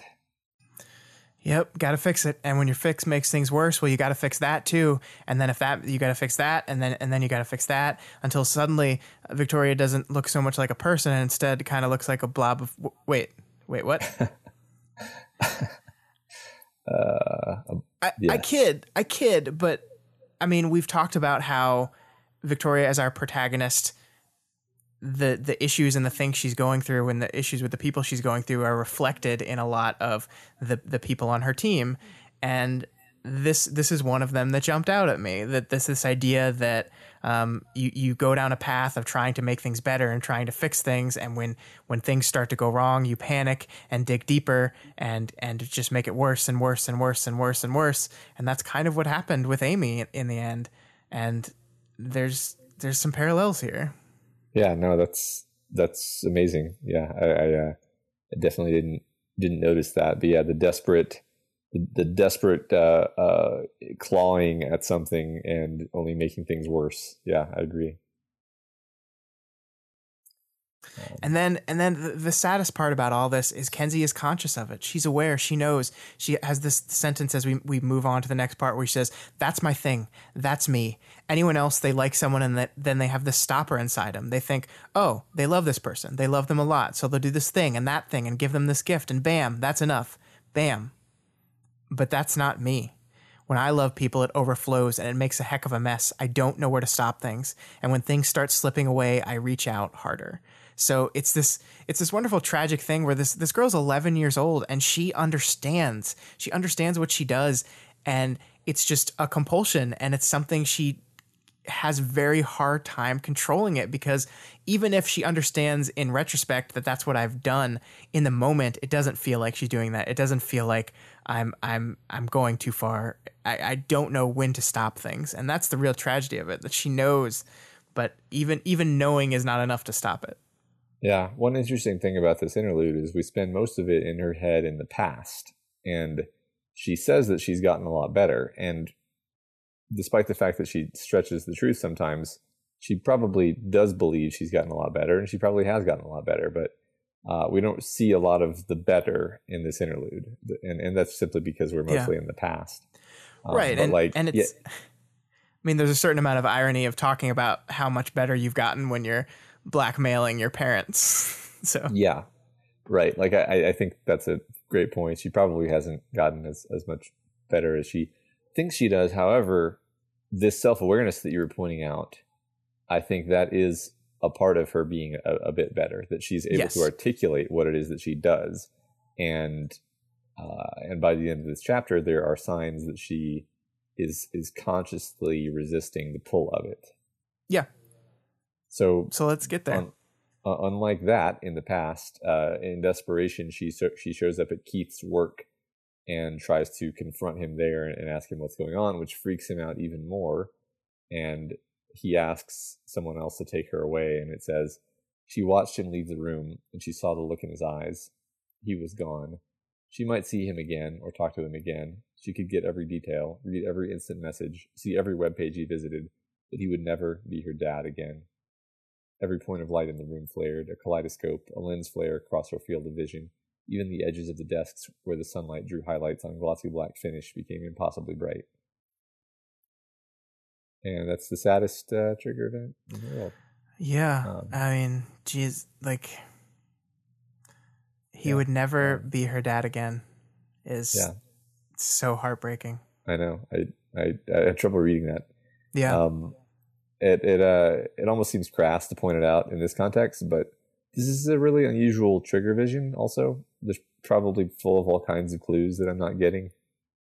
Yeah, I mean, we go to this land where up is down and down is up, and there's glass and machinery everywhere, and it seems to be like normal worm trigger visions. Um, we saw the entities, and we saw like them going on their the beginning their cycle and that's what we saw but this appears to be possibly like the planet that her power came from like um so i don't know what this says about her shard in particular and how it's different from the other ones. Um but that is that is very interesting. Yeah it, it just makes me curious. I don't really have much more to say. It's just uh, no, it, it's we don't, cool that we are getting it. a lot of a lot of this interesting stuff that's very yeah. enticing. It at least points out that I mean, either either the death of of the entities has changed how what vision you see, or perhaps her shard is unique in some way. Yeah. I, so so her trigger was pre gold morning anyway, right? So yeah, um, it was. it's got to be it's got to be just something weird. Yeah, I don't know. I mean, I, I am not even going to conjecture at this point. It's it's definitely definitely uh, caught my attention though. So yeah, she calls Arabat uh, when she gets to her her new foster home, uh, when she gets back to her new foster home, and she thinks to herself, "Before I use this power to do something I regret even more," um, which I think is a good moment of actual potential growth, perhaps. Yeah, because she I mean, never used her power wrong. She never yeah. used her power wrong from then on, and everyone lived happily ever after the end. Yeah, you're good point. um, yeah. I, I do think I do think that is an interesting uh, as an interesting wrinkle in Kenzie where you're right that in this moment she gets this power and her immediate reaction is I need I need help with this or I'm going to do something I regret. And I think that that that goes back to the to kind of a I don't want to say a natural goodness in her cuz that I don't but but like some some inherent quality to her that even as she's making these mistakes and doing these these terrible things um she she has these compulsions but she doesn't want to you know yeah i think there's there's something to be admired in that i think yeah yeah the self-awareness and it, I, I mean i think i think maybe everyone can relate to having a bit of compulsiveness or obsessiveness at some point sure. or another in, in their lives about certain things and I think it's very easy to relate to um, the the idea of like knowing that you need to stop doing something and not being able to. I think I think that's and, and yeah. yeah, so it's just easy to connect to that. Also, like reading people's text messages is like super fascinating. So I get it, Kenzie. I get it. Yeah, yeah, yeah. It's like if that temptation is there, and and you have this problem, then good luck with that. I know, I know. Yeah. But we also get in this moment that she she reveals why she smiles all the time. Mm-hmm. She says, "I always smile when I'm upset or bothered. That's just how I am. It's easier than crying. It doesn't bother people as much. What do you do when you're happy?" I don't smile, I guess, which is a good way of confirming that, like, because if we didn't have that last line in there, it would be like, well, is this a smile, a nervous smile, or a happy smile? Now we kind of we're kind of explicitly instructing that smile equals bad for Kenzie. Yeah, right. And moments like when they all agreed that they should stick together as a team to follow up on the uh, on the the portal bomb maker mystery, and she yeah. just kind of like stares fixedly and intensely. Yeah, uh, that means she's super happy. yeah, that thing that read as super ominous. No, she's yeah. just in a great. She's just in a great mood. Yeah, which is super ominous. Yes. So. I mean, it still is. Yes. Yeah. But, right. Yeah. Yeah. Um, yeah. So uh, more more of her thinking about this. If she could just explain her side, Victoria would see, and then then things could go back to normal. Just like going to Keith at work had been the way to show him she cared, to reconnect, and then have things be like they used to be, or how just how saying just the right things to the therapist would make that whole incident go away. Kenzie smiled. So Am I being overly optimistic by reading this section as Kenzie going, yeah, right, Kenzie, of course you're not going to make this go back to normal. You need to let go of this stranglehold and let things play out. Uh, especially, you know, the smile, uh, in- indicating that she she is not happy uh, about her train of thought here. Um, I mean, she she uh, right. I mean, she's she's clearly like being sarcastic here, right? Y- yeah, I mean, okay. I, I, I read this as kind of hopeful as well. Like this this recognition that this thing that I feel I I feel like I need to do is the exact thing that's going to get me in trouble. And we we've we talked about how she had this recognition, but usually it was always after the fact. Like she realized after the fact that she's gone too far. And this seems to mm. indicate to me that maybe she's coming to recognize when she's about to go too far, when she's going to push, when she's going to keep pushing, keep fixing, fixing, fixing. And she's at least realized here that, oh, wait, this is like that other time. This is like that other time. I thought these same things at these times, so I pushed and pushed and pushed, and look what happened. Maybe this is hopeful. Maybe we we're getting her to a place where she's going to be okay once we, you know, take care of that whole blackmailing your parents thing. You just just got to get yeah, through that. We'll sort that out. No big deal. yeah. Um, right. Um, so, and then she continues. She says, uh, Kenzie cut in. I know what you're going to say. Really, truly, it's not that bad. I showed them the recordings and I told them they could go to jail or they could live with me and follow my very fair, very sane rules. They can quit at any time. If I die and it looks suspicious, the recordings get released and their lives are over. Um, which it's more more like black humor, I think. Um, yeah. Because she she's trying to like she's trying to realize that this isn't going to work, but she's also still trying to make it work. That she's kind of at war with herself, and yeah. Victoria's like, no, no, no, no. Um, but Victoria doesn't fly away and, and run for her life. She sticks by her. She tells her they're going to get her out of the house. Victoria offers a hug, but Kenzie says no because Kenzie doesn't hug friends because that threatens to cross boundaries. Uh, which is really tragic. But yeah, don't I, I I loved Victoria in this moment. Like she's she's learned all this ter- she learned she's doing these terrifying things. She's seen the the reason for it, the cause of it, and she decides, no, we're gonna help you. I'm gonna I'm gonna help you with this. We're gonna we're gonna do this. I'm gonna get you out of here um, and things are things are going to be okay. We're going to find a way to make this okay, and that's like that's that's kind of what Kenzie needs. And like again, I don't I don't want to fault Keith or Antonio for what they did because I think like after a girl does something like to, that to you and you're so like weirded out and concerned about what it means for for your future and and the kids' future and all you're concerned about all these things, it's kind of natural to back off and back away.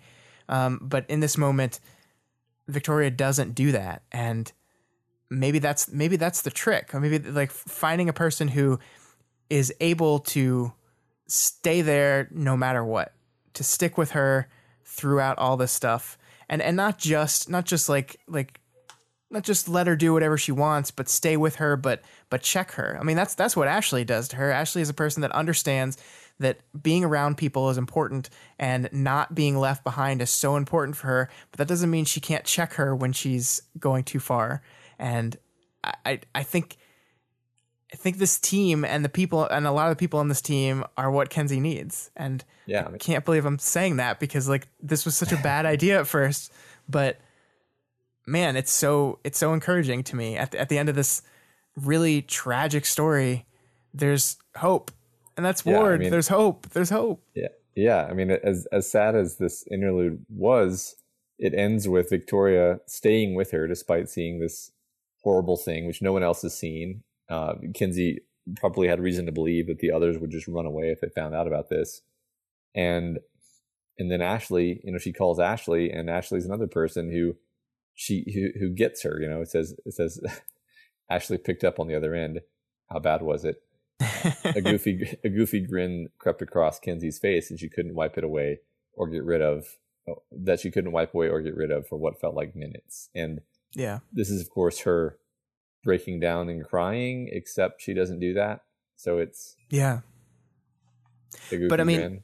Eh, but yeah, like uh, this idea, like I think unconditional love is a thing that we take for granted a lot of times. Like that that our family or our parents have this have this innate love for us that even if we do screwed up things, um, we won't lose it. And that's never been the case for Kenzie. That she she's never had that. So what we can see, what we can do in this moment is have Ashley being this person that just loves her no matter what. And if Victoria and Ashley can be this for Kenzie, that's the road to recovery. And and I hope I hope that if we might not hear this direct conversation, but I hope the thing that comes from this is she needs us more than ever right now and we mm-hmm. we cannot back off we cannot pull away we have to be right there we have to show her that it, that no matter what she has done no matter how terrible blackmailing your parents is and it is even if those are awful people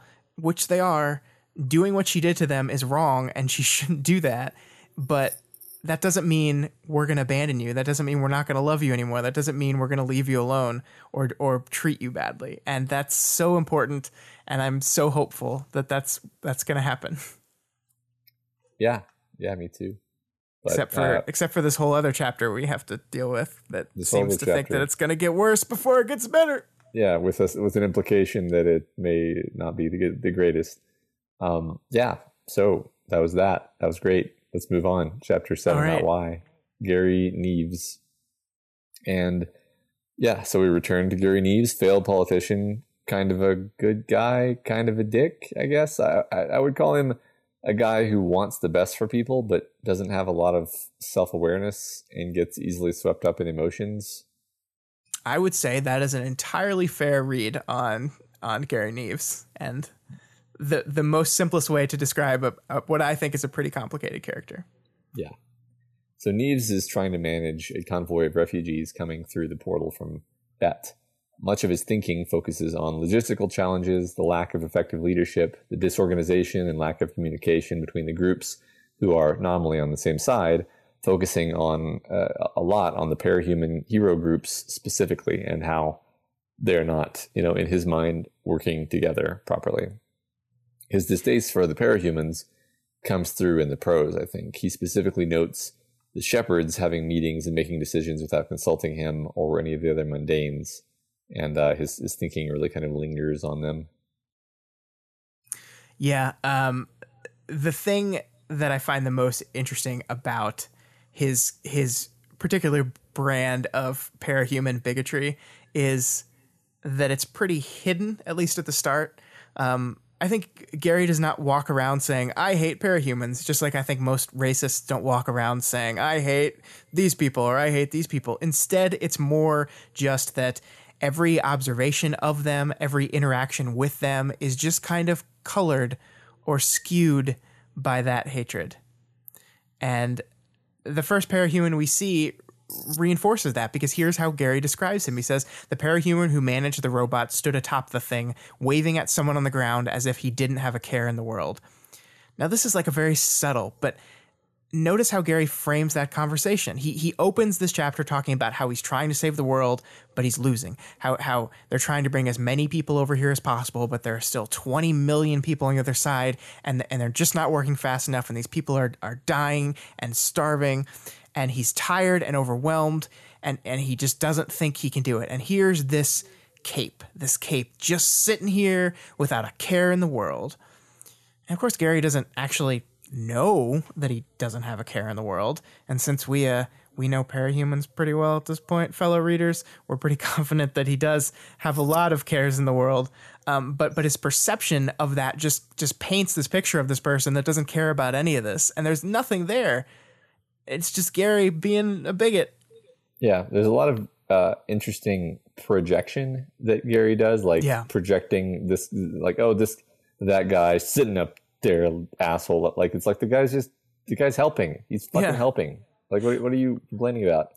Right, and this, and then when when he mentions that everyone's looking at the capes, and and he's he's outlining the reasons. This is very fascinating because he's like the the kids are looking because the costumes were brightly colored, personalities standing out in bold relief. Men looked because they worried like Gary did, or he assumed because their eyes were drawn to the young ladies in dresses that showed bare legs and left no illusion about chest side, chest size. Women, he had no idea why women stared. Probably the same thing. And this is a lot of projection. It's like yeah. the only reason men are looking at these things because look at those hot women.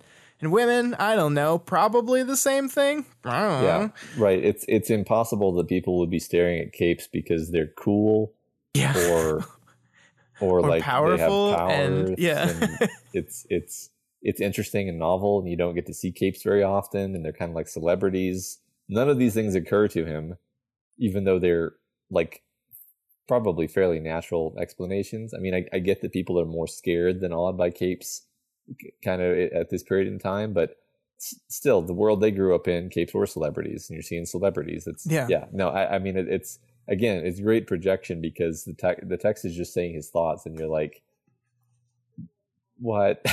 yeah, yeah. I think my little reaction here, I wrote down in our notes, "What the fuck, Gary? What are you doing? Yeah, right. What is this?"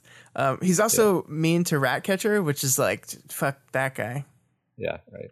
This is actually, I think, the the, the specific ripping of Ratcatcher is something that I think is very it gets back to this idea of serialized storytelling. Um, Ratcatcher is a character who the the fan community has liked quite a bit. So when you're constructing this character that you want to both show how he's a good person, but also in areas that he isn't, having him specifically be mean to this kind of fan favorite character is a really simple way to do that. Yeah, yeah, that's that's a that's a good point. Yeah. But everybody everybody loves Ratcatcher here's the thing, Matt. Here's the thing about our bigot, Gary. Mm-hmm. He's not entirely wrong about stuff because yeah. The, the shepherds did have meetings and they did make calls without consulting any of the other people. And capes do so often kind of ignore or dismiss the very people they're working to help. And I don't think th- they all have like malicious intent behind that, but it is something that happens. And I think that's one of the things that I, I like so much about this chapter is that um, while we are showing how much of a kind of scumbaggy person he is, we're also on the other side showing eh, maybe he's got some points. Yeah, right. I mean, I mean, this part wouldn't work at all if he was just completely stupid and didn't have any points, right? Like, like the, this this story only works if it makes sense for you to be scared of parahumans, and parahumans are terrifying. Like the entirety of Worm and, and Ward are basically just a litany of how parahumans are terrifying. So yeah, it's very understandable. Um, and yeah, yeah. So so you know it, it, it doesn't help though that he has people who are like goading him on basically because this whole time him and his friend and perhaps Minty Heather commiserate in in like the long suffering way known to all people working together in the trenches under a bureaucracy and they basically just shit talk anybody who isn't present. Um, you can you can kind of like you kind of can't even blame them. I mean, it's it's a very relatable situation um, to be in, you know, but also objectively probably not helpful. Uh, the stress of the situation gives him an acid taste in his mouth. Uh, according to him, this is a psychosomatic echo of the ulcers that he suffered in his youth. Yeah, that's a really great tangible beat to kind of the, the acidic taste. I like that imagery a lot and it and this is certainly relatable. Um, bitching about your coworkers is like a thing that everyone does. Um, and I like that we can see Gary has this kind of immediate respect for Heather as this person that's only that the only person that's unreservedly in his corner. But I think once again we're kind of very cleverly and subtly reinforcing his severe bias against parahumans because he's complaining about how there's no communication and the shepherds just just do what they say and they don't talk to any of us. And Heather says, yeah, also like John, John Druck and Mortari and the organizers on the far, side, far side and Earth Bet, like saying, yeah, everyone's being bad at communication. Everyone. And Gary like kind of literally just ignores that. Like she even gets cut off mid sentence. And it's not like she stopped talking. It's almost as if he just like oh, you're not reinforcing my hate of parahumans? Well, I'm just going to move on to some other thought then. Yeah, I wanted to rant about parahumans specifically right yeah. now. Yeah. you're it can't be everyone. It just has to be these people because I don't like them. Yeah. So after kind of setting up the situation and the logistical problems and the fact that he doesn't like the parahumans who are helping uh, the he, he sends Heather on an errand and then the generators die. He calmly takes leadership of the situation, uh, though he's even more stressed out, obviously. Ratcatcher is the only parahuman in the vicinity, and she offers to help. Although, interestingly, she says, like, even though I'm on my break, which from Neves' point of view comes off as like condescending, ex- extremely yeah. condescending. Um, and he learns that there are about twice as many people coming through on the convoy than they're prepared for. Yeah, and I like we we do see again Gary is a pretty good leader, and his leadership qualities kind of kick into effect here. And he's he's immediately organizing people and trying to control things. And and I love how he describes the people rushing to the light of his laptop as moths to a flame and and cavemen to the shelter of a campfire. I think that that is a pretty illustrative of how he views people as well. Like he doesn't like parahumans, but he also views people as like maybe not as um, individual individualistic and and with as much respect as he should. Like like they're panicking. Like it's an understandable panic, but I need to control this. Yeah, that's that's very interesting. I didn't think of it that way, but but I think I think you're right. Um, yeah, so as the trucks are coming through, people start taking sniper fire and hits from automatic weapons. Gary leads the retreat to a safer area, reacting on instinct. And as they're running, he's thinking people followed him. People got shot for following him because they were exposed, and each person he saw fall was a wound in the very fabric of his soul uh, because he was responsible. Not wholly for the deaths, people would have died regardless. Not wholly as leadership here. Others were supposed to be here to take charge. He was trying. But between and through some alchemy of the two, he was responsible. So this this kind of stuff makes you like him. Like despite all the other stuff, you know he's he's brave. He may even have the ma- the makings of a good leader. He's just really easy to get riled up and pointed at the wrong targets. Yeah exactly. And and i think the the great thing is these things don't have to be mutually exclusive right?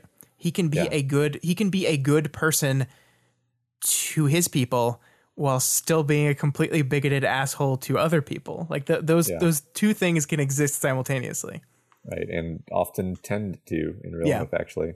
Yeah, absolutely. So one of Gary's friends, Ed, brings some old bolt action rifles and hands them out amongst the volunteers. So it, it, it's a brave and pointless gesture. Really, all they do is draw attention to themselves.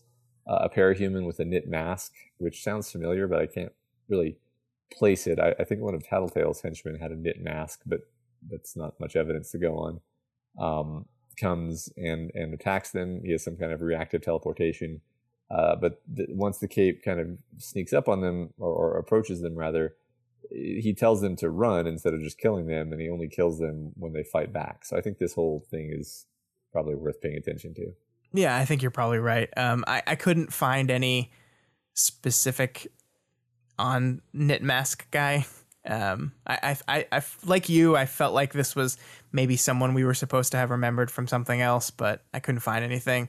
Um, I, I really like the writing here. I like, I like how Gary describes the, um, the, the process of picking up the gun for the first time and loading the gun and firing the gun. It's like this this foreign thing that he never thought he would have to do, but he feels like he has to do it. So he's he's gonna do it, and it, it's just like this this whole thing is him pushing him so far out of what he's used to and into this different zone that we're kind of setting up his big like uh, his big blow up near the end of of this whole thing. And I like how the the wording here of of the gun describes that. Yeah, yeah, absolutely. Because like um, guns, guns are guns are weird for people that don't hold guns, Matt. Like, like it's not like a movie where you just pick up a gun and fire it for the first time and you're like, oh, I got this. It's a whole right. foreign type of thing, and yeah. I think this this accurately represents that. Right, especially a bolt action gun. Like yeah. I, I, I was imagining like somebody hands me a bolt action gun in the dark. Yeah, I know how to use a bolt action gun, but where is the safety?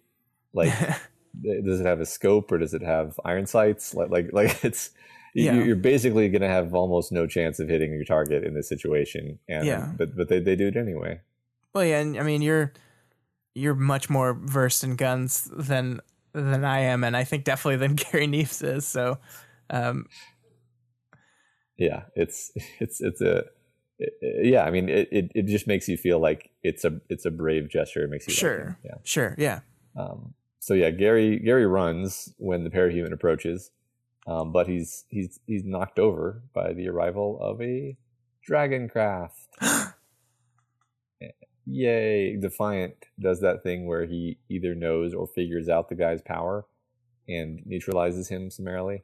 Yeah, he's Dragons, got that that tech, yeah. man. That yeah. that helmet tech. Yeah, it's always just just like calmly walks in and dismantles people. It's fantastic. Um, Dragon's arrival rapidly ends the battle. That's my favorite. My favorite people save the day. Surely Gary will have a change of heart now and realize that parahumans are just trying to help. Yeah, especially talking to Dragon. Mm-hmm. Um, but no, he's he's overwhelmed by emotion, seeing all the dead around him, the pointlessness of it, and overriding all of that, there's a kind of personal bitterness to it, knowing how ineffective and disposable he is as a human trying to compete with capes, and he starts to kind of rant at Dragon in defiance. Um, but he's he's ranting in a way that's compelling enough that many bystanders are evidently on his side. Yeah, um, this rant, Matt. I think I think you're right when you mentioned that. Hey, it's it's dragon. Like I think the decision to make this dragon and defiant here that Gary has this rant to is very deliberate. These are not only characters that most people like a lot. These are characters that Dragon is seen as one of the probably one of the more morally upstanding people people in quotes in this world. Right. and and we had a whole book where defiant kind of was working towards redeeming himself and becoming a better person. So we're we're putting this guy Gary in in line with people that are probably some of the best examples of what capes can be or or at least can become. And yeah. and then we have this rant. Yeah I, I definitely definitely got a smile out of me when uh, Dragon says we're only human. Yeah, yeah. I think neither of you are only human. That's that's very true. Um, especially the moment where he's like, "I." Dragon's like, "I remembered your name." I was like, "Well, does it like?" Does it count as remembering yeah. when it's just like a memory right. bank? Like, yeah. does that right. does that count? The, yeah, the internet knows it, so I know it. yeah. Um, the thing that I, I this we'll get into the rant in a bit, but the Gary at the start of this chapter was complaining about how the parahumans don't show him respect. They don't come up and talk to him. They don't communicate. They don't approach the person in charge and let them know what's going on. Then we have all this bad stuff happen, and then that's the first thing Dragon and Defiant do after the battle's over. They walk up to Gary and say, "You're Gary Neves. you're you're the one in charge, right? And that's what he wanted. But but Gary has, is too far beyond that now, right? He doesn't he doesn't care anymore. He's already kind of made up his made up his mind.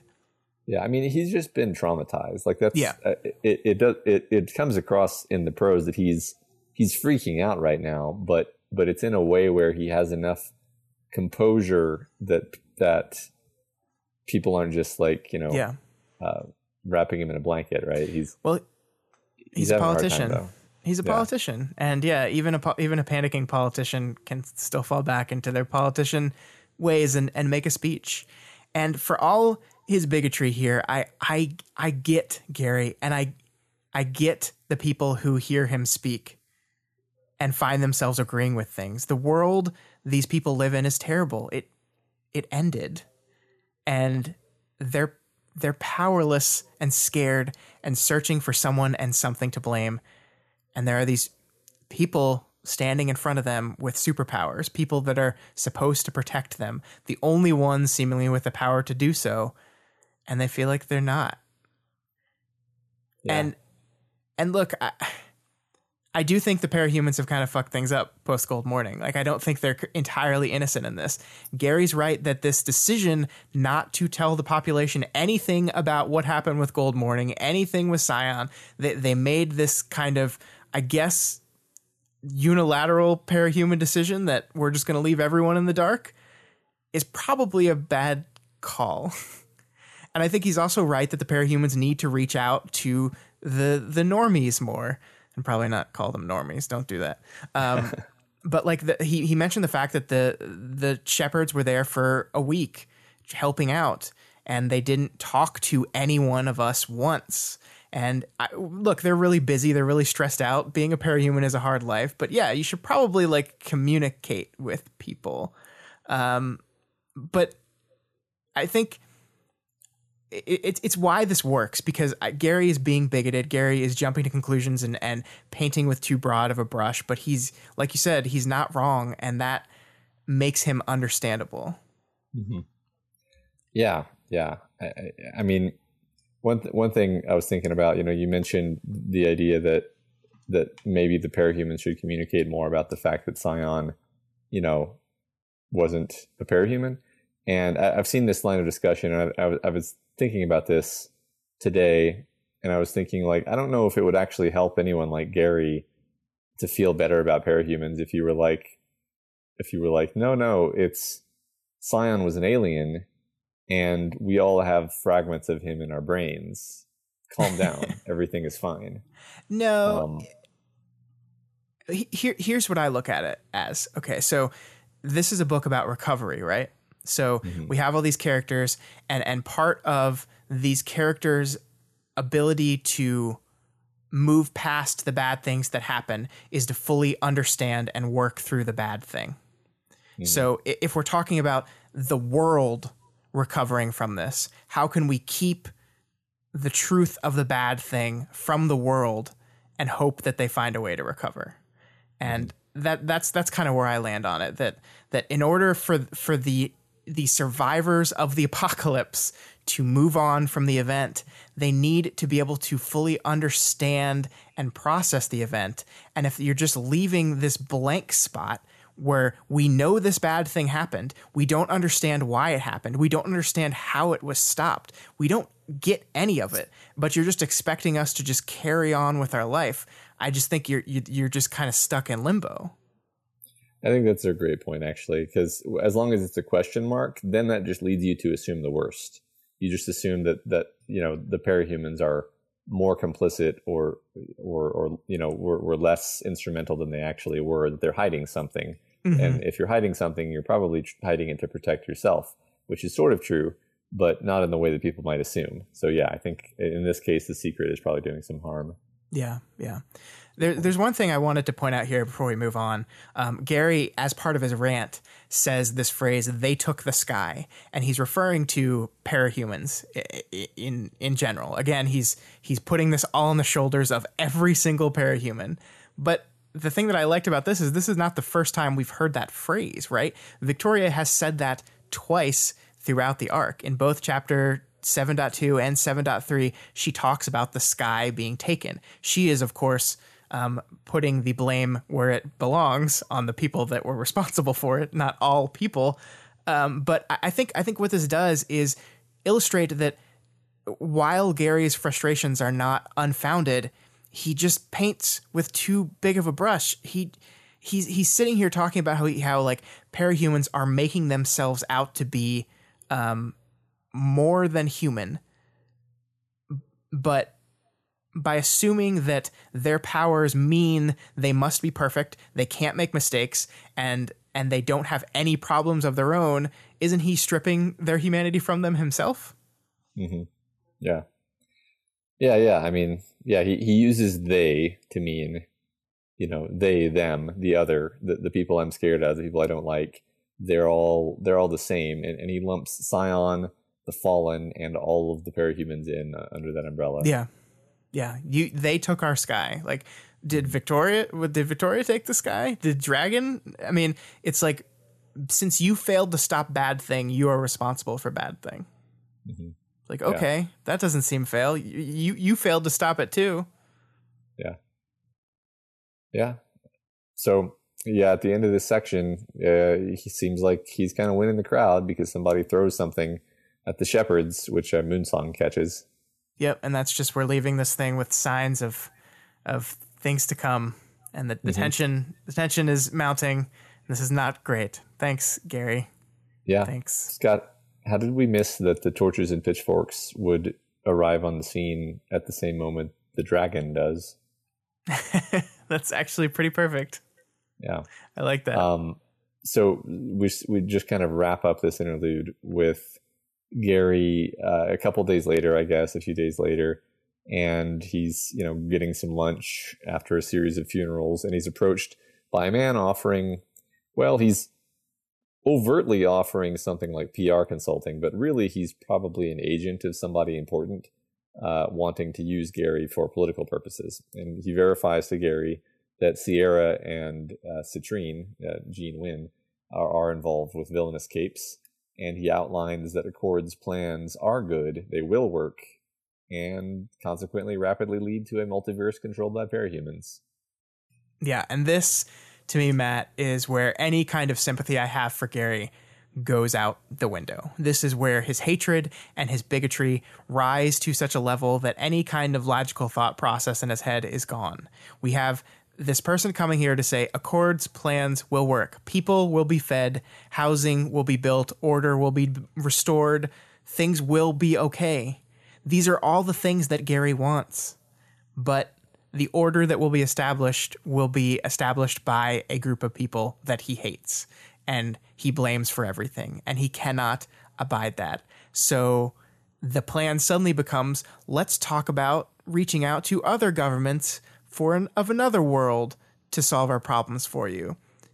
So so he he is okay surrendering power to an authority he doesn't really even know but has decided it's better than surrendering power to an authority that will fix your problems like 100% things will recover but you hate them so you can't do it and that's that's when Gary loses me.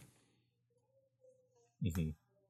Yeah, yeah. I mean, this is a very classic Worm Ward thing where you fully understand why the person makes the decision they make, while simultaneously thinking that they're, you know, a bad guy, basically. Well, and and it's contradictory. You know? When we first met Gary Neves, they were he was the one that was furious about the fact that they cut a deal with Earthsea, that they cut a deal for resources. Like we don't know these people. Now now we owe them.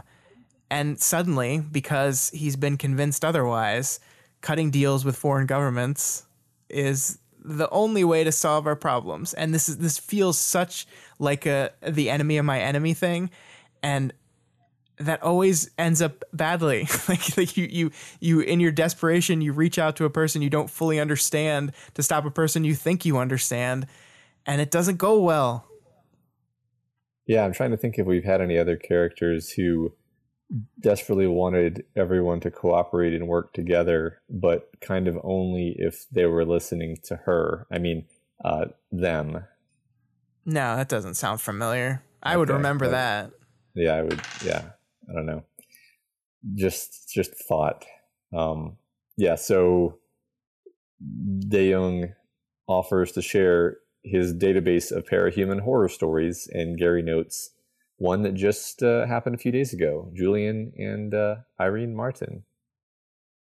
Uh, this is a really great way to end this chapter in this arc. We we managed to bring everything back together. Um, I, I, love that we circled this this whole Gary Neves story back around to the characters we were just with, um, and I'm really as much as I know it's going to infuriate me. I'm really excited to see how this plays out because I, I see a world where Irene and Julian um, paint themselves as the victims, and they, this this this terrible terrible person uh, kidnapped them and, and tortured them and oh the parahumans and it's just gonna be like we already know Julian has this this pretty not very well hidden bigotry of his own and mm-hmm. it's just gonna it's just gonna make me so mad. Mm-hmm. Yeah, and I can just wait to see Irene with her with her completely like self righteous victim, you know, uh, f- fake victim thing on on television or something. It's gonna be gonna drive me crazy. Right.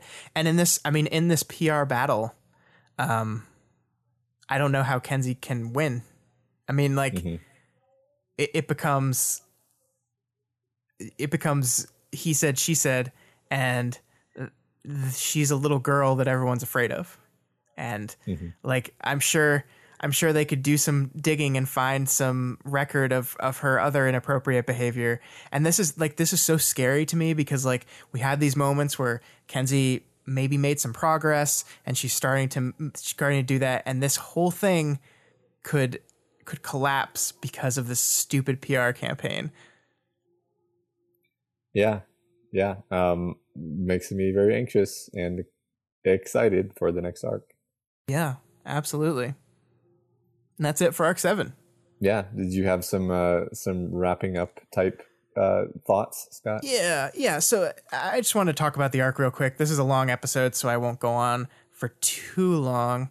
Um, there's a lot happening in arc seven torch, and the thing that surprises me most is as much as there happens here, like plot wise, not a lot goes down, right? Um, like here here's the events of of this past arc. Rain and Ashley go to prison. Kenzie brings the team together to find information on those responsible for the portal bombings. They head to Earth N. They track down information on the terrorist group, which leads them to some sort of plot around the prison Rain and Ashley are at. Then Kenzie has Victoria over for dinner, and that goes great. Um, meanwhile, Gary Neves makes moves to formalize the anti-parahuman crowd into a political movement. That's pretty much it plot wise. But we have so much happening here character wise. Um, it is probably the most singularly character focused arcs that I've seen in Wildbow's work so far because so much happens with our characters, so much is revealed, so much is explored. There's growth, there's there's steps back, there's nightmarish backstories, and I I am not surprised to say that this is my favorite arc of the book so far. I don't know if you agree with that or not, but um I don't know if I've thought about it in those terms. I mean, the fact that this contain this essentially sort of contains um, Eclipse within it, also mm-hmm. Is a is is is in its favor in my mind. Um, if if Eclipse is its own separate arc, then I might be tempted to call that my favorite arc. But I don't know if I would go that far either. Um, I just really enjoyed the hell out of Eclipse. Uh, yeah, no, I don't know. I'm not going to get into favorites. I'll have to think about that more. All right. Well, there's there's a lot I want to talk about here, but I think that the the end of the arc summary is a great thing to time to talk about family.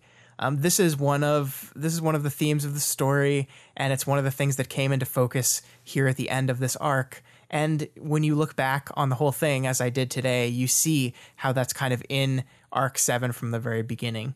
Um, we have we have um, Rain cutting his hair, releasing himself from that that old family. We have Ashley face to face with a sister of sorts, realizing that she's she's not doomed to the life of destruction and misery that she thought she might be. That that her choices have agency and that she can change. Um, that she can cut her hair also. Yay. Um, Victoria has a positive conversation with her mother. Yay. Tristan and Byron's complications are heating up, and we get hints at uh, Tristan's rocky road with his family. Chris is still largely a mystery, but Kenzie has her whole thing with her family. Uh, issues with family and, and family problems plague our characters. But there's another family they all have, and that's each other.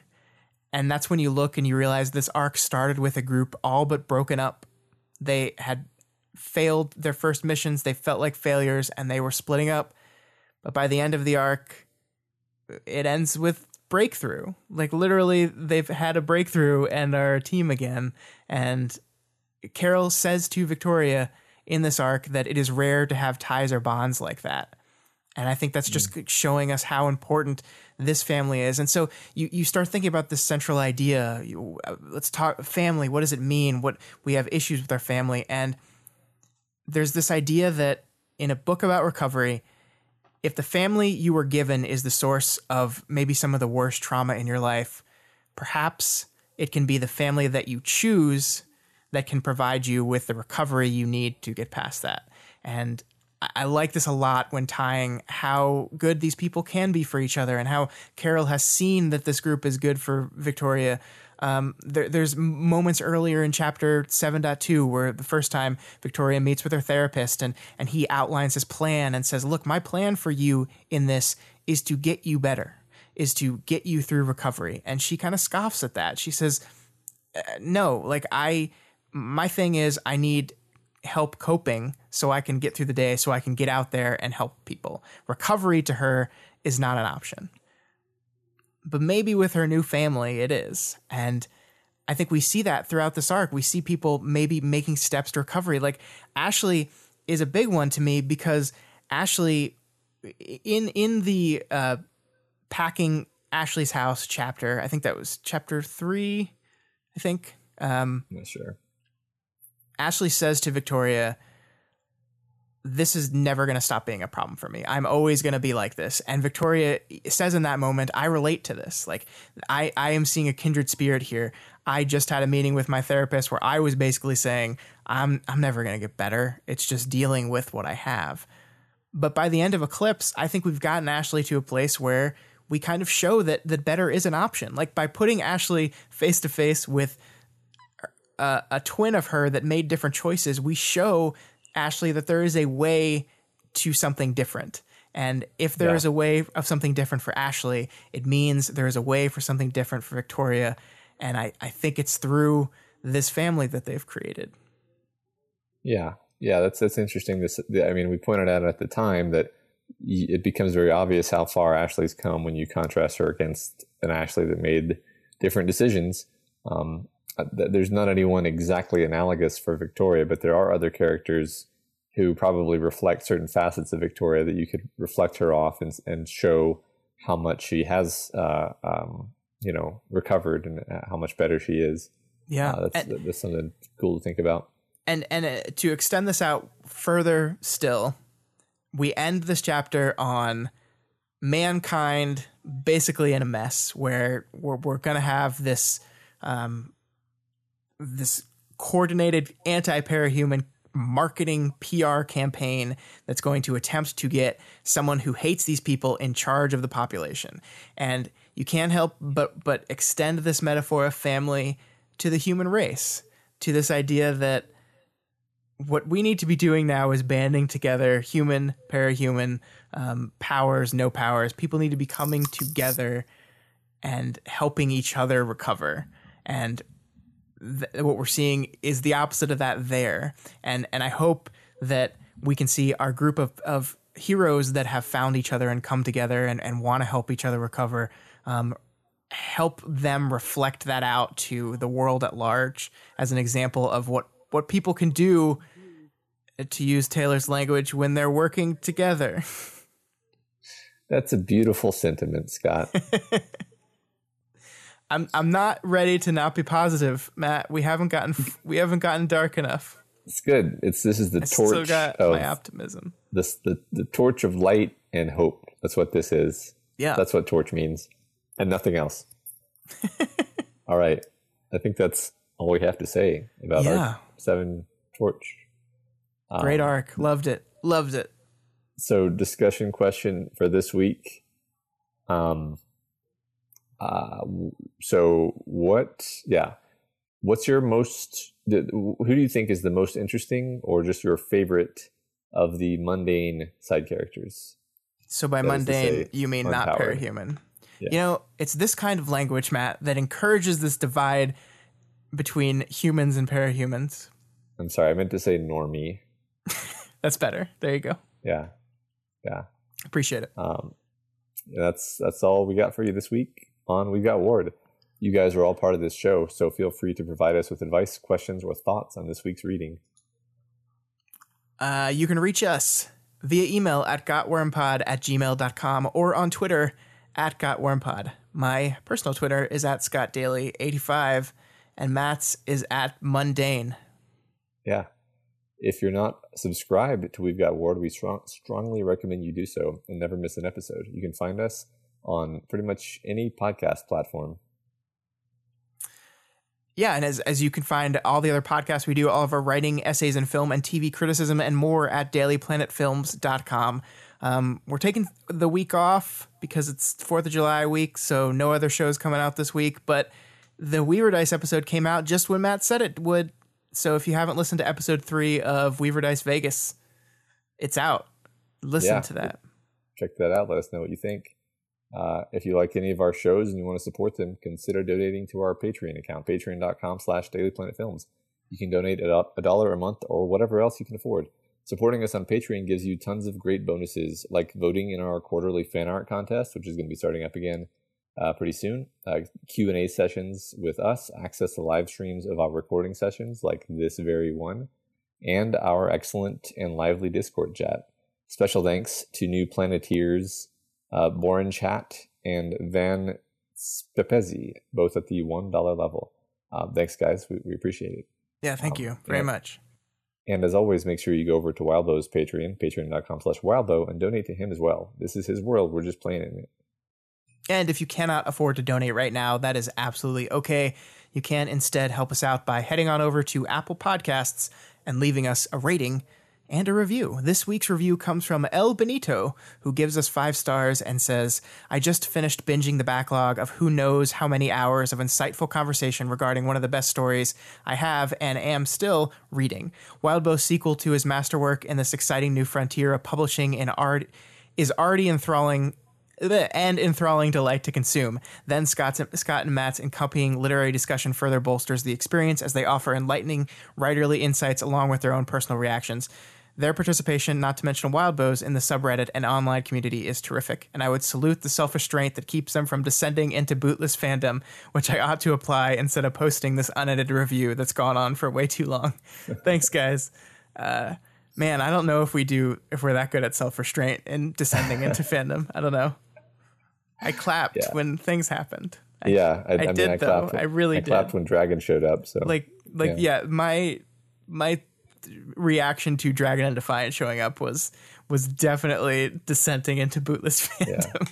Yeah. yeah. No, you're right, Scott. That was a terrible compromise. We should not enjoy this at all. Yes, I do not enjoy this book. I just talk about no. it for a hundred hours.